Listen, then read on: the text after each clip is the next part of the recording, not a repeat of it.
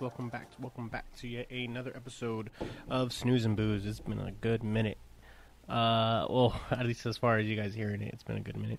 Um, yeah. So we're up and running. We got a few of these episodes saved. I'm actually away. Technically, I'm away in Canada right now for the next couple of weeks, but we got a few of these episodes waiting to go, ready to launch. Um, today we're brought by by an old, one of our earliest guests, uh, back to like episodes mid twenties, late twenties. Uh, Frank, Frank uh, Salazar, uh, Cisco, as we all know him for, or uh, Frank Jizz, as I have him in my phone book. Long story. Um, yeah, you've heard him before with him and Christine, his wife Christine. Uh, he's back solo today, and it was it's really cool. It was really cool, interesting conversation, like like it always is. And um, and yeah, yeah, that's our show today. I'll keep this short. I don't want to I don't want to make the intros too long, but uh, I appreciate you guys sticking with us and and uh, and for the long road. You know, we're we're getting up there in the episodes, and and you know, it feels good. I, I like where where we're going with the podcast. I like where how we're still doing it, but uh, I don't know how many. I'm I'm almost like I'm afraid. when's it going to be the final conversation where the podcast where I have nothing to say? we we we we we, ex, we exalted it. I mean, we uh we just took everything out of each other. Like I don't know, man. That's all my ideas. I start repeating myself over and over. That kind of bullshit. I don't know. I'm getting weird, but I'm hoping as long as we, we you guys still listening, we'll st- we're gonna keep st- uh, keep talking. Uh, a little tipsy already doing this intro afterwards. Sorry about that. Um. Oh, you know what I did want to ask? If you guys are listening to us on iTunes, if you guys have an iPhone, iPad, whatever, whoop de whoop, please give us a review on iTunes, and we'll read it out loud for you guys. We'll read it out loud, give you a shout out. Uh, we really appreciate appreciate them. Uh, we appreciate you. We appreciate you. TMP uh, inside joke right there. Ten minute podcast. Uh, yeah, just please read it. Uh, give us a review, five stars if possible. If not, be honest. It's all good. We can take the criticism. Uh, uh, maybe, maybe not. yeah, we're at 10, uh, 10 reviews right now. If We can get up there. Um, really appreciate it. It helps stay helps us stay on top. It helps us spread the word. Um, okay, that's it. I promise I'll, I'll keep it short. Without any further ado, this is episode. Forgot what episode this is. I'll get to soon. Episode eighty nine. That's it. okay, here we go. And we're back once again. And as I was saying in the intro, uh, we're back with our returning guest, old school homie, uh, episodes 26 through 27, 8, 9, I think. I forgot the rest. Frank, Frank the Tank. Whoop, whoop. it's, it's, always something, right? It's some kind of dramatic it, pause. It right? just hesitated, for, like I, I, was just like staring at it, you know. It's like a second felt like a minute. Like, yeah, what are you doing? So You're good. embarrassing me. Best good. intro ever. there you go. Man, God damn Frank it, the Tank, you you're here solo today, buddy. You're here without the uh, significant other. Yeah, she's uh, at home watching Smallville. That's not good, man. Yeah, uh, buddy of mine, uh, John, actually from the from the uh, I was about to say the Spin That Back podcast. no, no, no. That's a, I'm mixing up my my my buddy's uh my shit. Uh, John from the. Friday, uh, Friday Night Fandom podcast. He's was telling me all about how he's really into Smallville. He got back into it, that kind of thing. I think she they did re- as well. And I just remember not enjoying it when I was like watching it. I remember not liking the show too much uh, when I when it was out, and that's why I kind of am hesitant to go back and see You if it's you know. I don't. I don't think you should be that hesitant because I, I. I'm probably in the same boat as you. But Mhm. she. She just started watching it, and then like, like memories came back, and Yeah. I was like, I remember this episode, and it kind of sucked back in the day. You know? Yeah, And now it's all like, I'm all like, what happened here? you're invested again. yeah, I'm all like, yeah, Clark, go. You know, I was. I think the reverse effect. That's why I'm tainted because reverse effect happened for me with uh, Adventures of Lois and Clark. I used to be Oh, really into that with show Dean Cain, uh, remember with Dean that. Cain, and Yeah, Terry yeah, yeah. Hatcher. He makes a guest appearance in that show. Yeah, I, I know they. Uh, I, I think uh, even the mom from the original movie. I know they do the whole thing. Um, Margot Kidder? Christopher Reeve. Oh, wait. Yeah, he. uh, no, Margaret was Lois Lane in the yeah, original Lane, she's movie. in there That's as well. Like, Yeah, I, I know they even Chris Free was a villain in one of them. I just remember that uh, they're pretty good with that. With uh, even because even Dean Cain now he's in the current uh, Supergirl uh, cart, uh, Oh, uh, the one on the CW now. Oh, yeah, he, he plays the dad of you know of the Supergirl. Uh, so I mean, it's kind of and the mom is actually played by Linda Slater, who was the original Supergirl in the movie in the Ah. eighties. So I mean, they're always doing that, which is great. I love those homages to. I mean, obviously, I mean, I don't know if you guys are watching the Flash, but Mark Hamill was back in it because he was in the original TV Yep. show. Um, Like shit like that is Mm, awesome. nice. Um, Trickster. the trickster, yes, Yeah. correct, yeah. It, and I just feel like uh, I, I, I think I, I think you're right. If I give it a chance, I'll probably like the uh, Smallville again. And, you know, John was t- my buddy John was telling me the same thing, and I'm just so hesitant because part of the reason I'm hesitant is because if I do get back into it, there's another show I'm putting up on top of all the other shows I'm keeping track of. Like fuck, man, I don't need any more to Piling it distract me. You know? Yeah. that's cool. What else you up to, man? What else you been up to? Um, just working, trying to like stay healthy now. Getting You look healthy. You look old. good. Actually, getting a little weight. But Oh, that's because I was just working a lot. and stopped going to the gym and Yeah. doing all this. What are you working now? Where are you same Um, same spot? same spot. Um, just passed on more responsibilities to other workers, so Yeah. kinda, like mellowed out on that. Delegating. Yeah, delegating You're the boss, man. Don't Yeah, think y- y- You could say It- it's no, cool, it, man. it It's is. cool. It's just like I I know sometimes I do come off like as arrogant. Oh no, that's but Foreman Frank. Watch Foreman out, guys. Frank. Watch out, guys. That's how they talk about you now. Probably. yeah. no, but other than that, um, just you know, spending time with Christine, Yeah. um, here and there. And your cats. My cat, one cat, Oh, yeah, yeah. Maddie. Yeah, she's the floof. What's her What's her name? Maddie, Maddie. That's right. Madison Rose. Um, Oh, you gave her two names, three names. Oh, last go fuck name, yourself. My last name. Go fuck yourself. um, no, the shelter just gave her those names, and Really? just- yeah, Ma- Madison Rose. Yeah, but the um, shelter's full of those kind of people. yeah, well, yeah, and then I became one of those kind of people. Yeah, that's all good. man. I got a She's my cat too. baby. I got a cat too. I stepped on her on accident today. She, you know when they sneak behind you when you don't even know? I'm in the Yeah. bathroom. I'm in the bathroom shaving. I didn't know she was right behind me. Ended up stepping on her on She used to she used to do a lot of that. Yeah. I, I was just taking a nap and uh, That's the worst. snuggled. She snuggles like right behind me, or like That's the worst when you're like in bed, relax, and they're comfortable on you, and you kind of feel good because I'm glad she feels comfortable enough to lay on me. But now I can't move in any other position, or I'll wake her up. You know, Because if you move, she's gonna she's gonna be like, "No, okay, I'm out. You, moved." right, right. And like, oh god sleep." damn it, you know. Yeah, yeah, yeah, yeah. That's uh, that's funny. I, I don't know the, the the whole cat thing. I mean, get me wrong, cats Yep. are cunts, you know. And I'm Yeah, a, and I'm a, and I fucking I have an affinity for dogs specifically. But I love both uh, species, do- cats and dogs. Is just like one's more playful, and the other one is just like, "Give me attention. All right, bye." That's Yeah. I think that's the common. Um, uh, like I hate when uh, Robert De Niro's character says it in Meet the Fockers when he's like, "Oh, uh, Oh, a yeah, dog um, doesn't pity to your attention." What does he He say? He says like, uh, you have to work for cats to Uh, uh, yeah, They don't uh-huh. sell out the way dogs do. Yeah, so that's what he said. They don't slow what they dog to. And I always you. remember that line because it was a funny, like a douchey ass thing. to say, Yeah, like, it's very hey, man, douchey. Very. I know you're Robert De Niro. And I'm it's Well, like, go I- fuck I don't- yourself. Did I show you guys That's pictures funny, of Loki. Maddie? Just like she, she. Uh, Oh no! And I'm also going to tell you, stop you right now. Don't Yeah, show no, me no, no, pictures I'm not of gonna show Maddie you doing pictures. whatever oh, the look, fuck. Look at my phone. no, she, she. That's worse than people showing you ba- uh, pictures of babies. It's worse. I understand that. It's just like I, I'm like, did I became that guy? And Oh, I right, showed you right. pictures of that before because she likes sometimes to you know go outside and walk and uh, uh, she plays fetch. I think I mentioned that before. You know, that shit like that. I was like, fuck. Why have we spent two minutes talking about your fucking cat already? I know. No, you know what's funny? I'm surprised. Uh, Madison Lee, what's her name? Madison Rose. We'll Madison call her Rose. Maddie. Maddie. Maddie- Or the floof. I'm surprised Maddie already doesn't have her own Instagram. Don't don't stop me. Does she have her own Instagram? No. you know, there, uh, a friend, of, no. a friend of mine, Jessica. Uh, damn, I forgot her last name. But anyways, she has um a cat who has his own Instagram called Rousey Cat, and and I and I was like, man, don't be this girl.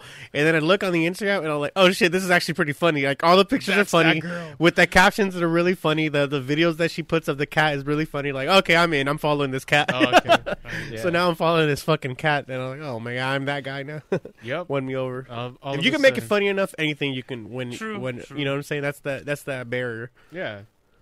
As long as it's it's interesting, you know, that uh, people will like it.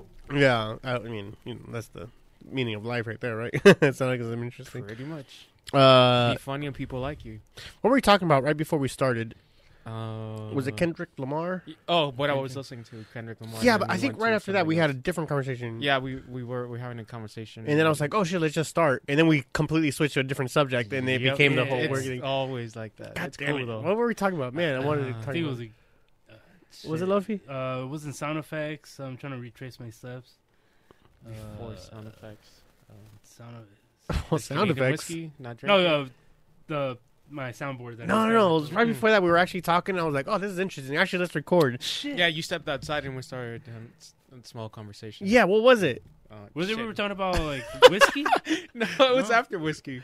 No, before whiskey. Before No, whiskey. because you went to get the cup, and that's when we started kind of like, "Oh, oh, that's interesting," and then like kind of went, "God damn it, I'm gonna kill myself now."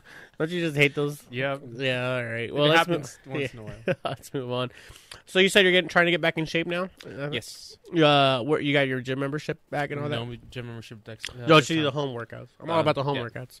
Um, As long as you can run out with that. outside, you know. I know it's like a cliche. Everybody starts the new year and all that stuff, but I've been slowly progressing into, you know, getting more into shape. I'm in this, um, you know, Man, you're diet hit, program. you're hitting them all. You like cats. You, you like New Year, New Me. Man, No, you're hitting all these. no, it's what not- else is new, man? There's no new year, new me. You can start a new you any time of the year. Like True, it just true. it doesn't you know, Mm. reset every year. Like bam, done. No, just you know. Yeah, you want to talk about that? The New Year. Happy New Year to everybody at the Oh, home yeah. because the last episode was before New Year's or actually it after was Christmas. that same right? day. It was just hours before like the thing Whoa, okay, yeah. that So, we took it. It so just- happy New. This is our first episode in the New Year, I guess technically, right? Yeah. Oh wow, I feel a little special uh, without being special. Um,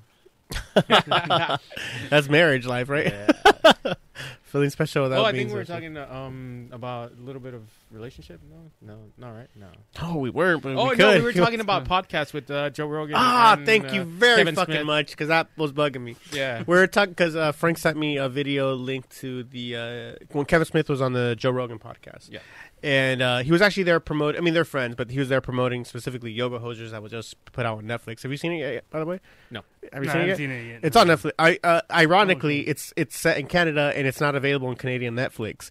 So I had to wait till I was back home to watch it with. But I did want to wait anyway because I want to watch it with Gwen. Yeah. The movie was made specifically for teenage girls, so I was, you know, Gwen's not quite there there yet. But even though mentally she, you know, like Yeah, she yeah, enjoyed the movie. You know, I'm glad I got to watch it with her because it really is about two heroic girls who are clerks, by the way, who now like, uh, t- you know, whatever they go into this whole adventure type of thing. But Gwen really liked it, and I was like, man, God she really likes it, and it's. I wish I could meet Kevin. I mean, I met him before uh, at a like a Q and A, but I mean, I wish I could he- meet him and like, oh, look, this is like this is the who you made the movie for, and sh- and introduce him to Gwen, and like this is your audience. I don't know how you know. I know you made it for your daughter, but I got to watch it with my daughter. And 20 years ago, I got to watch you, you know, with me and my, you know, well, it was really just me and Elliot and Loaf, basically the only people who knew Kevin Smith was at the time. But look, man, it's the- it's a full circle journey. You've it's literally generational now. Watching your films, my my son loves your cartoon, even though it was six episodes. They're probably the funniest six episodes uh, in comparison to any other cartoon out right now. But uh, it, it- I really wish I could just like, man, look, check it out what you've done. And we're all enjoying your shit. Fuck the critics, you know. I don't Yeah. care if everybody thinks you suck. I, I, I like you, and me and my kids like you. You know that kind of thing. And I love your podcast. That whole thing. Did you? What did you take away from most from the podcast with uh, Kevin Smith and Joe Rogan? Um, besides uh, that they're funny and have great conversations, is more than the the relationship they've built. But you're a common listener for the Rogan podcast, right? Um, it depends who's who he has as a guest. Oh, okay. So Yeah. you'll see if anybody who spikes your it- interest. Yeah, and then I'll listen to it. If not, I'll just jump into the the other MMA. Uh, um, what what? Oh, you what listen to MMA it. podcast? Yeah, he, a com- MMA companion, like fight. Oh, it's his fight He calls it companions com- with Brendan Schaub and Brian Yeah. Callen and Eddie Bravo. Uh, yeah, yeah. uh-huh. So I listen to that one. those are amazing. I mean, Yeah, i i mean I, i'm a i've been, you know, as you uh, Loaf knows, and I, Brian Callen's been one of my favorite comedians Oh, yeah. forever. He's uh, kind of a pen pal of mine uh, Oh, through emails. Yeah. And Brendan Schaub was one of my favorite fighters for a long time. So when they came together to make a podcast, I was like, and I, I'm such a big into podcasts. I was like, uh, I think the universe is uh, telling me something. Wow, pushing you know, it towards the right like, direction. Wow, you know, like Yeah. that kind of thing. Because I was, it was just, it was so curious because up until they did the podcast, I had no idea they even were in the same circles. Uh, and when they first came out with, uh, do you listen to Fighter and the Kid, by the way? Once in a while. Yeah, that I think that one's it's one of my favorite ones. And uh, it, it- when that came out, I thought it was just like this is obviously before um, you know uh, they got more popular, but I only knew about it because I was listening to Brian Callen's po- solo podcast. And then uh, I was like, "Oh my god, this is what you have another." And I went and checked it out, and whoop de whoop, I, and I, I got really obviously I got into it because my favorite fighter and comedian are on there. Excuse me, and then I was like, oh, uh, uh, th- it was one of the most uh, responsible directly for me starting my own podcast. Really, it was. And I have, you know, I wish I could grab them and thank them. Hey, look, like, like Kevin, I'm gonna kidnap everybody who I like. like, hey Yeah, guys, you're- I love you guys. yeah, that kind of thing. Yeah, I don't know. Uh, what's call it? Which other ones have you? You're getting into. You're really into podcasts. Yeah, like ones? slowly getting into it a little more and more. Which Um, other ones that you like and you listen to? Um, you guys. Seriously, like I. This is gonna be like last episode with Rudy with Junior when he was like blowing us up. about- Oh, hey. I was like, man, can we have you back every time, Frank? Come on every week if you want to blow us. up." like uh, the Robin to Howard Stern. yeah.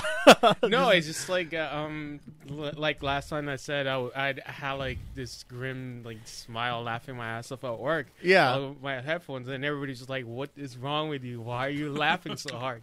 Well, I can't put this, you know, you know, at work, but yeah. What Headphones. offensive thing did we say? What were we talking about? Well, like I keep saying, my, my favorite episode is with, with your marine friends when they have Oh, yeah, yeah, yeah, yeah, yeah. I was just like, I keep going back to that one and just like listening to it. I like that type of story. Like, Um, like- Yeah, there was uh the one we did where it was nothing but marine homies.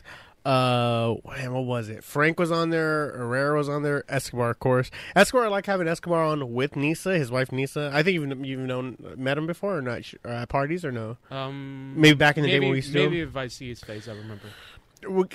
I like having them together because uh, they've been together forever too. That's his wife, and he constantly he hasn't changed. He constantly makes fun of her in front of everybody publicly. So it's kind of you know how he is, right? Yeah, yeah, yeah. And if you listen to those episodes, every every time he says something, every time she says something, like an opinion or whatever, he's like, "You're not supposed to talk right now," you know. Just, uh, you're you're my DD. You're only my driver. Can you shut your mouth? Can we turn your microphone off? Like he always he says something like that. Yeah. And I was, I, uh, it, it to me that's that's I don't know that that's hilarious. As someone who's been with someone for a long time, it's funny when you get to publicly insult them, and you're you're at that point where you're okay with it, you know. Or they can even publicly insult you. To the fact when Jackie's making fun of me in front of everybody, like, okay, I, I'm, ta- you know, it's when you're at that point. Okay, you guys been together for a long time. It's it, it's adorable at this mo- point. It's not sad, you know. like when you're, you know, you we all know those abusive couples. We're like, oh shit, this is, oh fuck, this is sad. That- that's, God um, damn it. That's, that's funny right there. That um, a lot of people probably see Christine and I Uh-huh. kind of like in that dysfunctional, like um, she's you know Uh, like, abusive or whatever, right? Verbally no, That's abusive. kind of like the dynamic. She she calls me out on my shit. No, know? but anyone who who knows can know it's a give or take thing where Yeah. it, and where it's comical. It's like almost a gimmick a, a bit.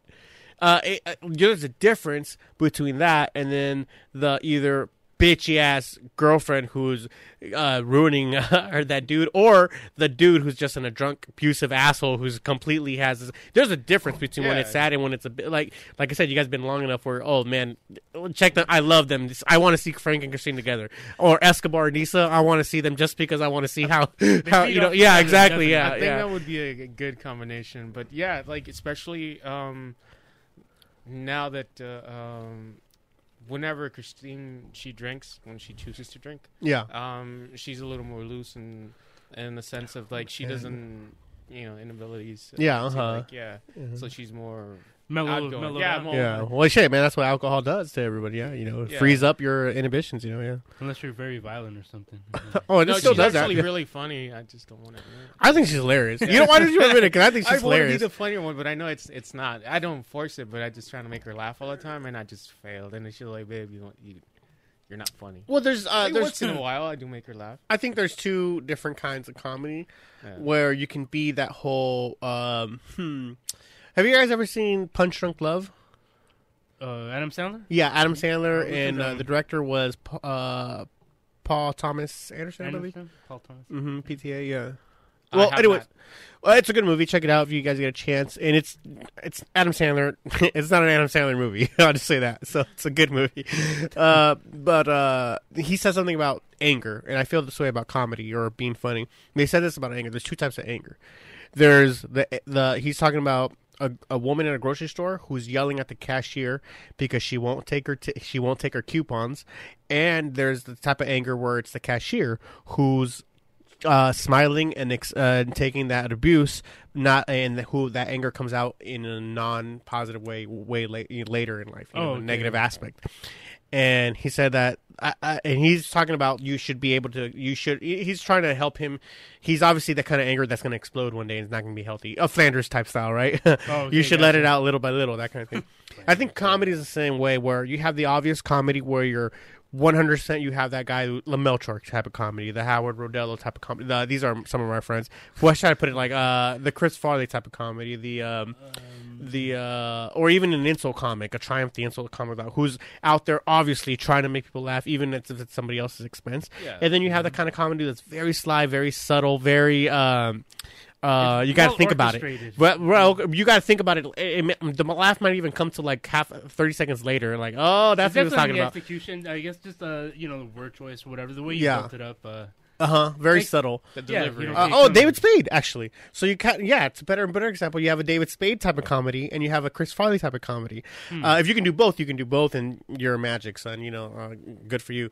But I, you're, I definitely do feel that that's kind of the aspects where you're coming from, where you have these type of personalities, where someone's gonna go for straight for the throat, straight for the laugh, straight for the punchline, and the other person is gonna let it sink in. The Dean Martin and Jerry Lewis type of combo. Hmm. You know, that's how it goes. Jerry Lewis, obviously very slapsticky, going for that straight laugh.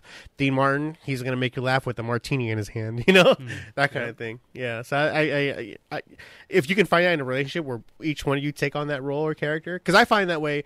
Uh, like for example, for my wife with Jackie, I think she's one of the funniest people that no one's ever gonna know because she doesn't let that out only for that's you know she's not comfortable enough to let it out for anybody right, else or in public. Yeah. But with you or with me, uh, or when she drinks, or what, you know, or Yeah. like Christine, Yeah. uh, obviously they're more comfortable with each other, and they're gonna let those those like um, sly little fucking sleepers, you know, sleeper punchlines. It's like sleepers all Well, shit, I would have said that about you, honestly. I said you were the funny one that's more introverted, you know, and she would be the one that's more extroverted. I think you're funnier when you slide those sliders in, you know. Yeah. Am I wrong about I that, do, or I do have my moments. Yeah. because that's what. I would have said about you. Like you definitely have those sliders where you got oh pay attention because you might miss it, that kind of thing, you know. I like Yeah, those kind of punchlines. Um, no, it's just she's hilarious when when she's a little intoxicated. Who who is it, Yeah. man? That's the either in a good way or in a bad way. No, well, in the good way. Yeah. yeah. It's not. It, it's it's weird. We should do an episode of Christine and and turn it on halfway through once he's already ripped. like, buzz. yeah. pretty much. Or just Uh, have the microphone to not record on record. Just wait for it. Yeah. Wait for it. Gold. Yep. Yeah, that's cool, man. Uh, man, you guys been together for shit as long as me and Jackie been together, right? Um, nine years. Oh no, a little longer than that. Married. Ten. Oh, married? No, but you've been together before that, or no? Ten. Ten. Yeah, years. okay. This was a little long. Uh, yeah, yeah, yeah. Me and Jackie, I think together fourteen, but for some reason I thought you guys were together before that. No, you guys. Um, uh, you you and Jackie have uh, more. Uh, That's weird. I mean, honestly, I don't know how um how that happened because I think it was by accident because I had no intention of staying with her. I, I you know, I just ended up being one of these things, and I'm sure she had no intention of staying with me. But we ended up having these Like- two wonderful kids, and Like, well, I guess. Yeah, fuck it, fuck it. it. Samantha's, Samantha's expression, uh, and we ended up having these two wonderful kids, and this beautiful, wonderful cat named Maddie, and that's what ended up staying, keeping us together. You know? no, I'm kidding with that, man. She's my kid. What is Christine working at right now? Is she She's still? yeah, she's still in The uh, fashion thing? retail business. oh, I fashion, thought she was doing like the fashion. Uh, fashion retail. Yeah, that's cool. She's gonna uh, design, start making her own stuff. I always thought she had a unique style. She could start making her own uh, clothing wear.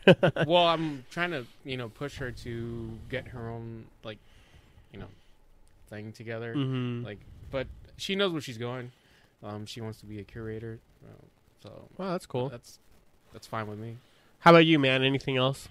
Um, What are you looking to do? You always strike me as some. legally? I can't tell you right now. Oh, okay. I Yeah. like that. Well, how that say works. it legally and just throw in a couple of winks. Well, tell me about your friend. What's he doing?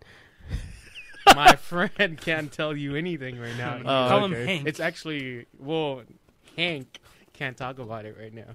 Oh, okay. Yeah. Um, Who's Hank? I don't know that. Hank Hill? I know.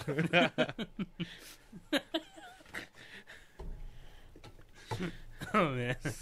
No, 'cause there was this one episode where it's like a very similar situation, where like uh, Hank's like doing a phone call, and he has like the guys like he has like Bill and Boomhauer there. Oh yeah, He's man. like, oh, "Who am I?" Uh, then he kind of looks over, and then, um, oh no, I'm kidding. Then uh, Bill's like, "Uh, uh, Frank Hill." it is really just reminded me just like, Like kind of reminds me of the Thompsons, the Simpsons Oh, episode. "Hello, Oh, Mr. Thompson. There's like a pause, and he goes, "I think he's talking to you." but it, the setup is too. I, we we I already remember went through the that punchline, but the setup is like, That- yeah. okay, what? they're like hours later, and they have their uh, the ties loosened. Like if you look up, Smoking they're cigarettes, saying, like, like, when I stomp again." your feet, cl- and say your That's Thompson. when they give him the new identity. Yeah, uh-huh. Sideshow The Bob Sideshow comes Bob out. and Yeah, Sideshow- comes out of prison. uh, Cape Fear. yeah, K Fair spinoff. Uh huh. One of my favorite. yeah, yeah. That Oh. joke is one of my favorite jokes. it's too much, man. Why does everything go back to the Simpsons? It does. It fucking does, man. Simpsons is life, man. Yeah, I, I, last episode we were talking about the Simpsons. Yeah, Same Yeah. thing. Yeah. not last episode. I'm sorry, the episode before that. Yeah, uh, 87, right? I mean, we've like, With Mono and Becky. But even so, I'm Yeah. saying like, yeah, that's a. Uh, that's a, the Simpsons became the new I Love Lucy because we kept referencing I Love Lucy for the first beginning of our podcast. Oh remember? yeah, yeah, yeah. like for a good chunk. Like it was, it was like like numerous episodes. But it was accidental. It was all organic. How the way it came Yeah, up. yeah, where we definitely. just same with the Simpsons. Just Yeah. whatever.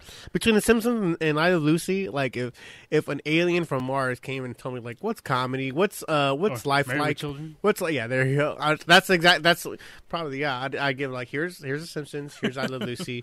There you go. Uh, Mars Martians. You know that's all you guys. Yep. Christine uh, actually said this to me is like you can't remember something if your life depended on it, but anything from The Simpsons you'll remember it. How is that? I said I don't know. It's just yeah, they're funny and then it just sticks. Definitely. Yeah.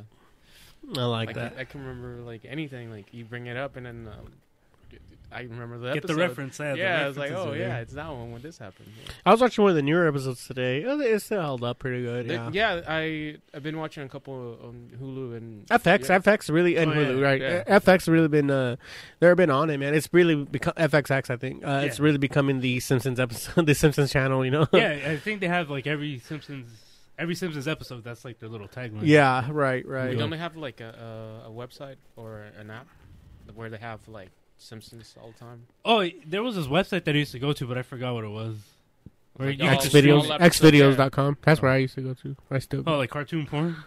I was. I, I did What? see some of that earlier. It was uh, uh, from Futurama. Um, man, what's her name? Meg, Oh, um, uh, Fry, and um, Oh, Leela. Leela. Leela. Yeah, and there was that one. And I was like, ah, I'll watch this for a little bit. Uh, I mean, it, it's funny how quickly you get over it if you're not into it. Oh, yeah. you know I'm? If this ain't turning and me on, Wazowski from Monsters Inc. uh, I I- haven't seen that really. No, I'm kidding. I was- that makes sense, right? Billy, Billy Crystal. Now I'm picturing Billy Crystal and Katey Sagal going at it.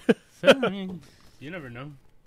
What's his face was on? Um, who's the voice of Fry? I forgot his name. Very Billy West. Billy West, very popular. Uh, he's basically the new um, what's his name? Chuck, um, the guy who did the voice for Bugs Bunny.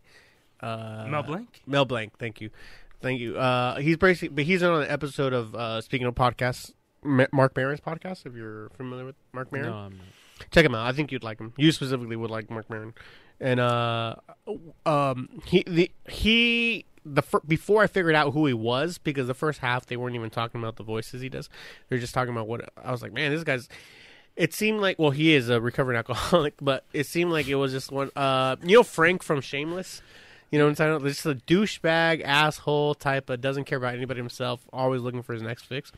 It seemed like he was that guy reliving those stories he was telling as his glory days. And I was like, oh Hmm. man, this guy's not repentant at all. And then you get to, oh no, no, he really is. He realized what a kind of shitty person he was and he's trying to turn his life around, that kind of thing. And then like, oh shit, he's the voice. Oh yeah, that's right. I knew his name sounded familiar. And then it starts clicking. He starts doing some of the voices uh, during the podcast. You know, Marc Maron is uh, laughing his ass off. It, it, it ended up being really good. Anyways, point of story is, I highly recommend that episode. Came out about a month ago. M- Billy West on Marc Maron. Uh, voice voice acting for me, I always wanted. That's one of those uh, real life superpowers I wanted. You know, I want to be omnilingual. I want to know every language in the world. Like I'm not talking about lasers out of my eyes or healing factor or anything like that. But I want to be able to know every language ever, and I want to be able to do the voice or accent of any kind of. You know what I mean? That'd be kind of cool. Even yours specifically, like or or yours. Like I want to be able to like you name a person, I sound just like him. You know, that'd be an ama- amazing ability. You know. Like, isn't there somebody like the man of a hundred voices or something? Like, there was like a YouTube uh, video that, that I saw. I've seen a few of those guys, Yeah. but those, those, those are those are those that, are per- that would be a, an interesting uh, ability to have. Right, you're right. Yeah. Right, just be able to to mock anybody. Oh, bomb. Oh, But like oh, oh. impeccable, you know, impeccably, you know, because like, Yeah. there's sometimes where it's like somebody might do an impression where it's like, okay, like you get it, like okay, he's trying to do that person, but it's not like Right. It's kind of like me doing comedy. It's nowhere near. That's a good joke. that, That's a good yeah. joke. I like that one. Yeah. oh man, how is this guy not funny? Come on, Hoo-ha! You know, like that kind Come on, of thing. margarita. Like, yeah, exactly. If I'm doing that, obviously it's not Al Pacino, but you get what I'm saying, right? Right, Like, oh, wow, more margarita. Oh, you know, what? Uh, she's got a great ass. You know that whole thing, right? obviously, I'm doing Al Pacino, or trying to do Al Pacino, and you get the gist of it, and it's funny enough to get the gist of it, but it's Right. not exactly Al Pacino. Right. If I had the ability to mimic whoever, you know, like, That would oh, be interesting. Oh, you know, got to touch the hiney. I'm Oh, obviously doing a Adam, Adam Sandler Sandler. bullshit, but doesn't sound like it. Right? Or you could flip it, trying to be like uh, use somebody else's uh, voice, like you know, a serious actor, and then try to be funny with that. Yeah, like how so? Um, Yeah, do a voice. Do a voice. Yeah, I'm terrible. example. Uh, let me get a little more drunk. That's Liquid plan. courage, right? Liquid Mhm. courage. That's what I would call my bar. Liquid courage. you know? Nice. Yeah. Or call it like the church or something. Church. so I was like, where are you going? I'm going to church. Going to church. Uh, something like, I mean, uh, if you guys watch Shameless, mention it again. But the bar that uh, Steve Howey's character owns is called the Alibi. I, like, I Ah, always nice, like that. That's a cool name. nice. Wait, wasn't there a, um, a bar, Paramount, called the Alibi? Hmm. I don't know. Paramount Boulevard. Yeah. Uh, what was what is it? Uh, Artesia? South. No. South. Paramount. Yeah. Right by uh, there used to be a gas station there. Well, I think The only one I know right by where you're talking about, by where Yeah. Cowboy Country is, is called Ajax. If that that's used what you're to be thinking. the. Uh, That was the Alibi. Yeah. Oh, okay. I didn't It know is that. uh, a while back. Uh, nothing but uh, bikers. Yeah, yeah, yeah. That was uh, That makes sense. That's cool. I don't know. I always that's one of those things like what would you still do if you didn't have to work? You know, was one of those one of those- Hmm. obviously for me podcasting would be one. But I think I'd sell ice cream. You know, I think I would be an ice cream truck salesman. I always wanted to give free ice cream away to little kids. Yeah, yeah, something like that, right? if you don't have to work, I'd still drive that around. Uh, and I thought bar bartender or not bartender, but maybe bar owner would be one of those. You know, that Hmm. kind of thing. I always have this vision in my mind. Like, you know what the vision I have in my mind is. Uh, speaking of Bryan Callen, uh, remember the opening scene of Bad Santa where Billy Bob Thornton. Uh, he's at the bar? yes, and he's like you pretend it's a it's like a ten minutes ten, uh, like a year later, right? And you think he, he they just pulled off the heist, and you think he's settling down, like he stopped stealing, and he opened up a bar on the beach. He's doing his thing, and then like Bryan Callen is like, "What the fuck are you doing behind the bar? Did I tell you, motherfucker?" And he beats him up, and throws him out, and he, he dr- downs a drink really quick. Yeah, so like, oh, because you got, I love that joke by the way, but It, was good. It was uh, good yeah, setup. yeah, misdirection. Uh, I, I always thought like, oh, that'd be if I didn't have to work again. I think I might bar bar owner would be one of them, you know. But then I watch, uh, I watch uh, shows like uh, Bar Rescue. and I'm like, oh man, that's a lot of work. Maybe I don't want. to Maybe I don't want to do that. Yeah. Like on paper, that uh, owning a bar sounds awesome because you get to like have experience experiences with all the people bringing their shit. You know, listen to all that, giving them drinks. Listen to those stories, especially with the bikini bar. Bikini bar, you get to be, you know, that whole thing. Actually, Get to I've see not girls gone in to a bikinis. bikini bar.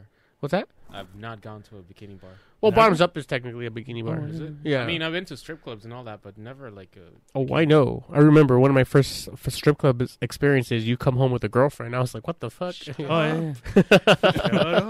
Shut up. Another Simpsons reference.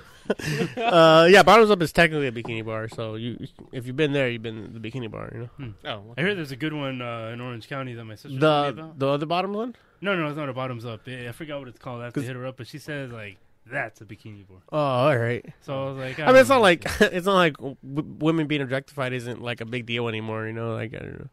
I always thought it was like, oh yeah, it's cool. I mean, the same thing with strip clubs. Like I hate guys that said like, oh, I don't go to strip clubs. Oh, why? Because you get so much pussy at home. I guess it's it's not like you're going there for pussy. You're going there No, to have you- a good time. You're going yeah, there you to go drink. there for the show. And Yeah. you have a good time. Not yeah.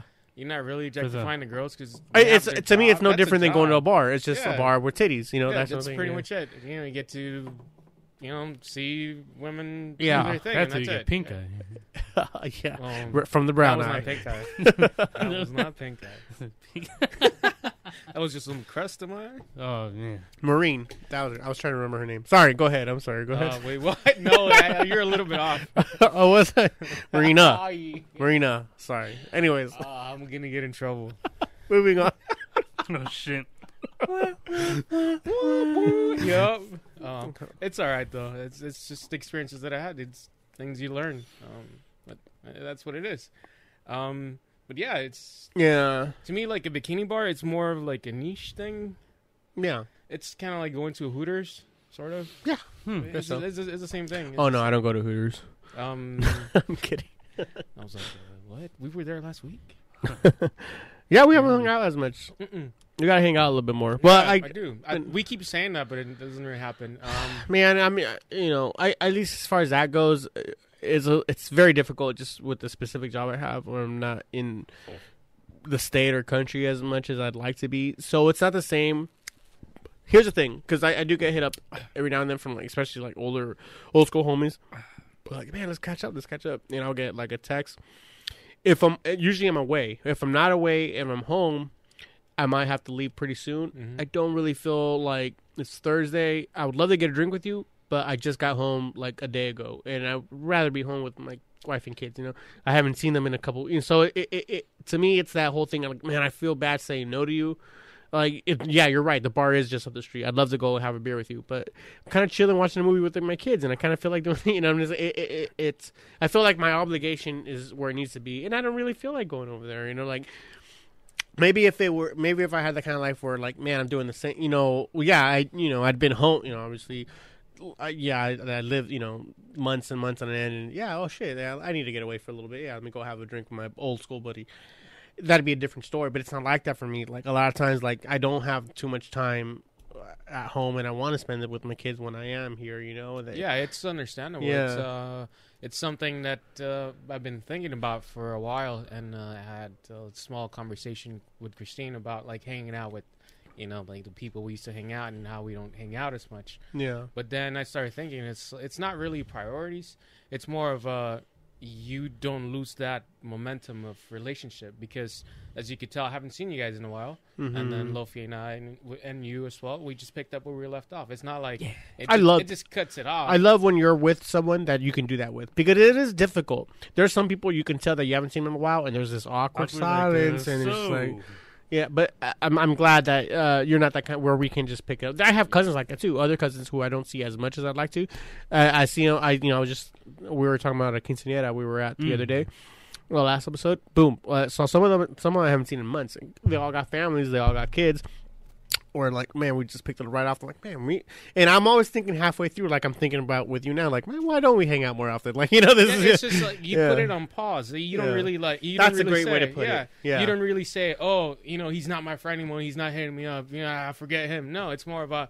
"Hey, we put it on pause. We we're living our lives. I got some priorities that I have to do. I'm hanging out with, you know, my loved ones. I got to spend time with them. And Yeah. when you and I have time, we'll unpause it and just keep going. That's left that's a great way to put it, man. Yeah, I like that. Put it on pause. All right, we have a we have a pause pause on. Oh, like they shot my paw. You know the the old dog joke. You know, Oh, I thought you say kitty. nope, Oh, definitely not, man. God damn it! Third time I have to say, go fuck yourself. God damn it, Frank. yeah, it's it's just um like uh, New Year's. Um, I was telling Christine that. How New was your New- Where, where'd you spend your New Year's? Pretty pretty good. Um, we went have dinner. Um, Just you two? yeah.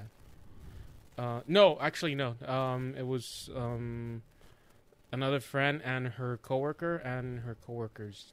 Date. Okay. So um, that that was so that was pretty chill. Um, and I I just told him that um, New Year's is more like a, a single, you know, person festivity. Yeah. Like you go out there and you know find you know somebody to connect with and all this stuff. And as if you remember, uh, I remember my New Year's were spent with family, and then you know not going out there and get some tail or whatever. yeah. Um, it's just like it's family time, and then you know you get to see your friends like day before or day after. You know, play some you know sports at the park, you know stuff like that. Yeah, yeah, that's interesting. I don't know. Yeah, I mean, Like if you want to go out, it's you know with with your wife or you know kids, go see a movie, do something. It's fine, you know. Go see the ball drop, fireworks, all, all that. It's it's fine. But as far as I remember, it was just more like spending time with the family, and then uh, that's it. well, as a kid growing up, I think that was that. I, Yeah. th- I do remember that happening when we were kids growing up. Once we got to like adulthood, it did. I think for me, it became more of a friend thing. Yeah. And See, I- that's when when sorry to cut you there. No, that's that's when you're like like you know like single, trying to look out there, still like spend time with everybody else, trying to make a connection. Well, I haven't been single for a long time. So, I mean, for me, I was always just because I had kids so early. I was like, oh, I'm, I'm, I, I was the only one with the kids running around. So it was like a, you know, like, you- Yeah. early twenties party, but my kids were sleeping or Yeah. were around somewhere, you know, that kind of thing. Um, but I think now it's evolved to a good amalgamation of both, because specifically speaking of this year, New Year, I really didn't feel like going out much, and I really didn't feel like it was a little bit of mix. I hadn't been home for a few weeks, and I just really just didn't feel like going to another party, and I didn't feel like going to a party because I had you know, oh yeah, come here, come. There. I didn't feel like leaving my kids with someone and like, oh, me and me and Jackie going out having somewhere, and I didn't. Also didn't feel like going to somewhere where it's all family. You know, oh, we're gonna. We decided to stay at home, and then we really were just. It was a. It, I really just wanted to stay home just so we wouldn't have to do our, our we could do our own thing and just chill. I expected four people there, and that was my wife and two kids. And I told, hey, if you guys aren't interested in going out doing the whole thing, come through. We're just chilling. It ended up becoming like about like 50, a good dozen people, Yeah, it was- but it was a good time, and it was a good amalgamation of half family, half friends. That And I- think, but the fr- even the friends we did have, they were married with kids, you know. So it became like it became this amalgamation of yeah, like the whole everyone's kind of a little bit more mature. No mm-hmm. one's trying to like, woo, let's get shots, you know, New Oh. Year's with you. No one's doing that. But we're having a good time. We're getting drunk. We're having fun, and the kids are still around, pl- messing. It, it, it became. I didn't expect myself to be who I was 20 years ago. You know what I'm yeah, talking about? I, it completely. but I'm not sad by that. I'm not who I am, who I expected I was. You know, what I'm, I'm glad. a like yeah. philosophical question? I am what I think I am not. No, it's not at No, all. I'm kidding. I'm kidding, I'm kidding. I'm just like uh, my life went in a different direction than I expected it to, than what I expected 20 years ago. But I'm not disappointed by it at all. Like it's, I this is good. I remember looking back at one point, looking at everyone having a good time, everyone doing bad karaoke, you know, Oh, and just being like, huh, this is this is cool. I like this. This is good. It's not big, it's not small, but it, it's right. It's That's just what right. she said. you know? yeah. She's lying. That's right. it wasn't right. huh? yeah. I don't know. But but- yeah, I understand what you're saying. Mhm. I, I think like um, when you're growing up, you you- you're chasing something like uh, that uh, you think it's gonna be right for value, yeah. Yeah, but then at the end you realize you've done that and you, it didn't bring you any fulfillment. Any different? Yeah. and then uh-huh. at the end it was like just staying at home with you know with the wife and kids. It's just like that's what made you feel. Uh, yeah, I had this uh, when Elliot was on the episode eighty-seven. I think episode before that. He was supposed to be on today, but last minute cancellation. Yeah, Elliot, where are you? Hashtag Elliot, where are you? Mm-hmm. Called But out. we're talking about some of my favorite moments in is just lying in bed on a Sunday morning, not having to get up, and you know, us, you know, cozying up with uh with my wife or the kids. Definitely not my cat, but you know, like- I, you said it, not me. Yeah, no, but it's some of my um some of my favorite moments that I hold most value are just me- memories of real, just being simple, just being really legit. Like uh, I I took the kids to Knott's on Wednesday. You know, they're off, I'm off, and we were I think we were laughing more on the way to Knott's and then the way you know what I'm saying. Like it's Yeah. just like that. Like you, you know that.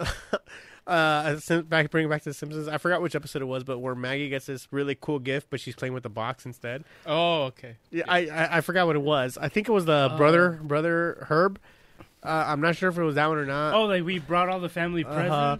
And he gets Maggie something whatever, and like, then a, Maggie like a doll or something. and but Maggie's playing with the, either the wrapping paper or the box. No, she she like gets the doll, she throws it out, and then Yeah. it's like the little poppy, the little yeah, uh huh, yeah. And she starts like, It's something like that. You think something like you spend money on so much money on you something so expensive, like uh, uh, and then really just, just the moments to and fro, or you know, the rural, rural simple times is what you learn to appreciate. And not that those moments didn't happen when you're younger, but there's definitely once you hit a certain age or a level of maturity, you appre- you start to appreciate the simple things a little bit more. You know, if you can hit that when you're young, by all means, where you get to that level of mentality where you start to appreciate the simple shit, by all means, you know, you know, more power to you. But there's definitely for the last few years been this very common level of what's really important in life. You know, I, I really, I've, I, you know, I've said it for a long time, but I don't find myself. I'm not. I'm a minimalist. You know, I don't find myself wearing like a fancy watch or whatever the fuck Yeah. rims on my car. I don't give a fuck about that shit. It really doesn't matter. You know, I don't know. I, I it just you appreciate the things you appreciate. Yeah, I, as a kid, I I think um, you you see something you know shiny, you want it, and then you think you're gonna be this type of person, and thinking that it's gonna make you that type of person. Yeah. that's not actually it. Uh, the experiences experiences get you there to be that type of person. Yeah, experiences and memories is really what you look back at, and I'd rather have more experiences and memories than I would like a shiny watch or a shiny car, whatever the fuck, you know. Yeah, Yeah, and that's something I wouldn't. I don't think. I don't think I was thinking that maybe 15 years ago, 10 years ago. You know. Yeah. Do you guys find yourself thinking differently than what you did when you were kids? That you are cognizant of. I'll say that because obviously, if you're not thinking differently than when you did 10 years ago, man, Hey, you're fucking up. go fuck yourself. Yeah, but do you are, are there things that hit you like, man, I I remember thinking this way specifically and it was completely wrong uh, when you were a kid like that? No, Something yeah, I get what you mean. I'm trying Yeah. to think of like an example. Um, fuck. Maybe I don't know if it's like a like a real thing, but like maybe like the whole like going out to bars every weekend and going clubbing and going partying. You know, Yeah. like, it was like the thing that you live for. At least like for me, you know, it was. There like, was a couple years where we're, I'm not kidding. Five out of seven days of the week, we were Yeah, going at it. yeah, yeah, We were going at. There's like my, there's like a two three year block where we had Margarita Mondays, we had two Oh, dollar man. Tuesdays, we had Whiskey Wednesdays. Uh, Thirsty we'd either take Thursday. Off. Nope. We I think we'd we- only take Sundays off, right? I think that was just recovery day. I think that was, Sundays like- was the only recovery, but like two three years, we, and this is not that like five years ago we were doing this. Uh, yeah, I think it was about Five five years ago. Yeah, I think five it years. was a little bit more. Wasn't it a little bit before?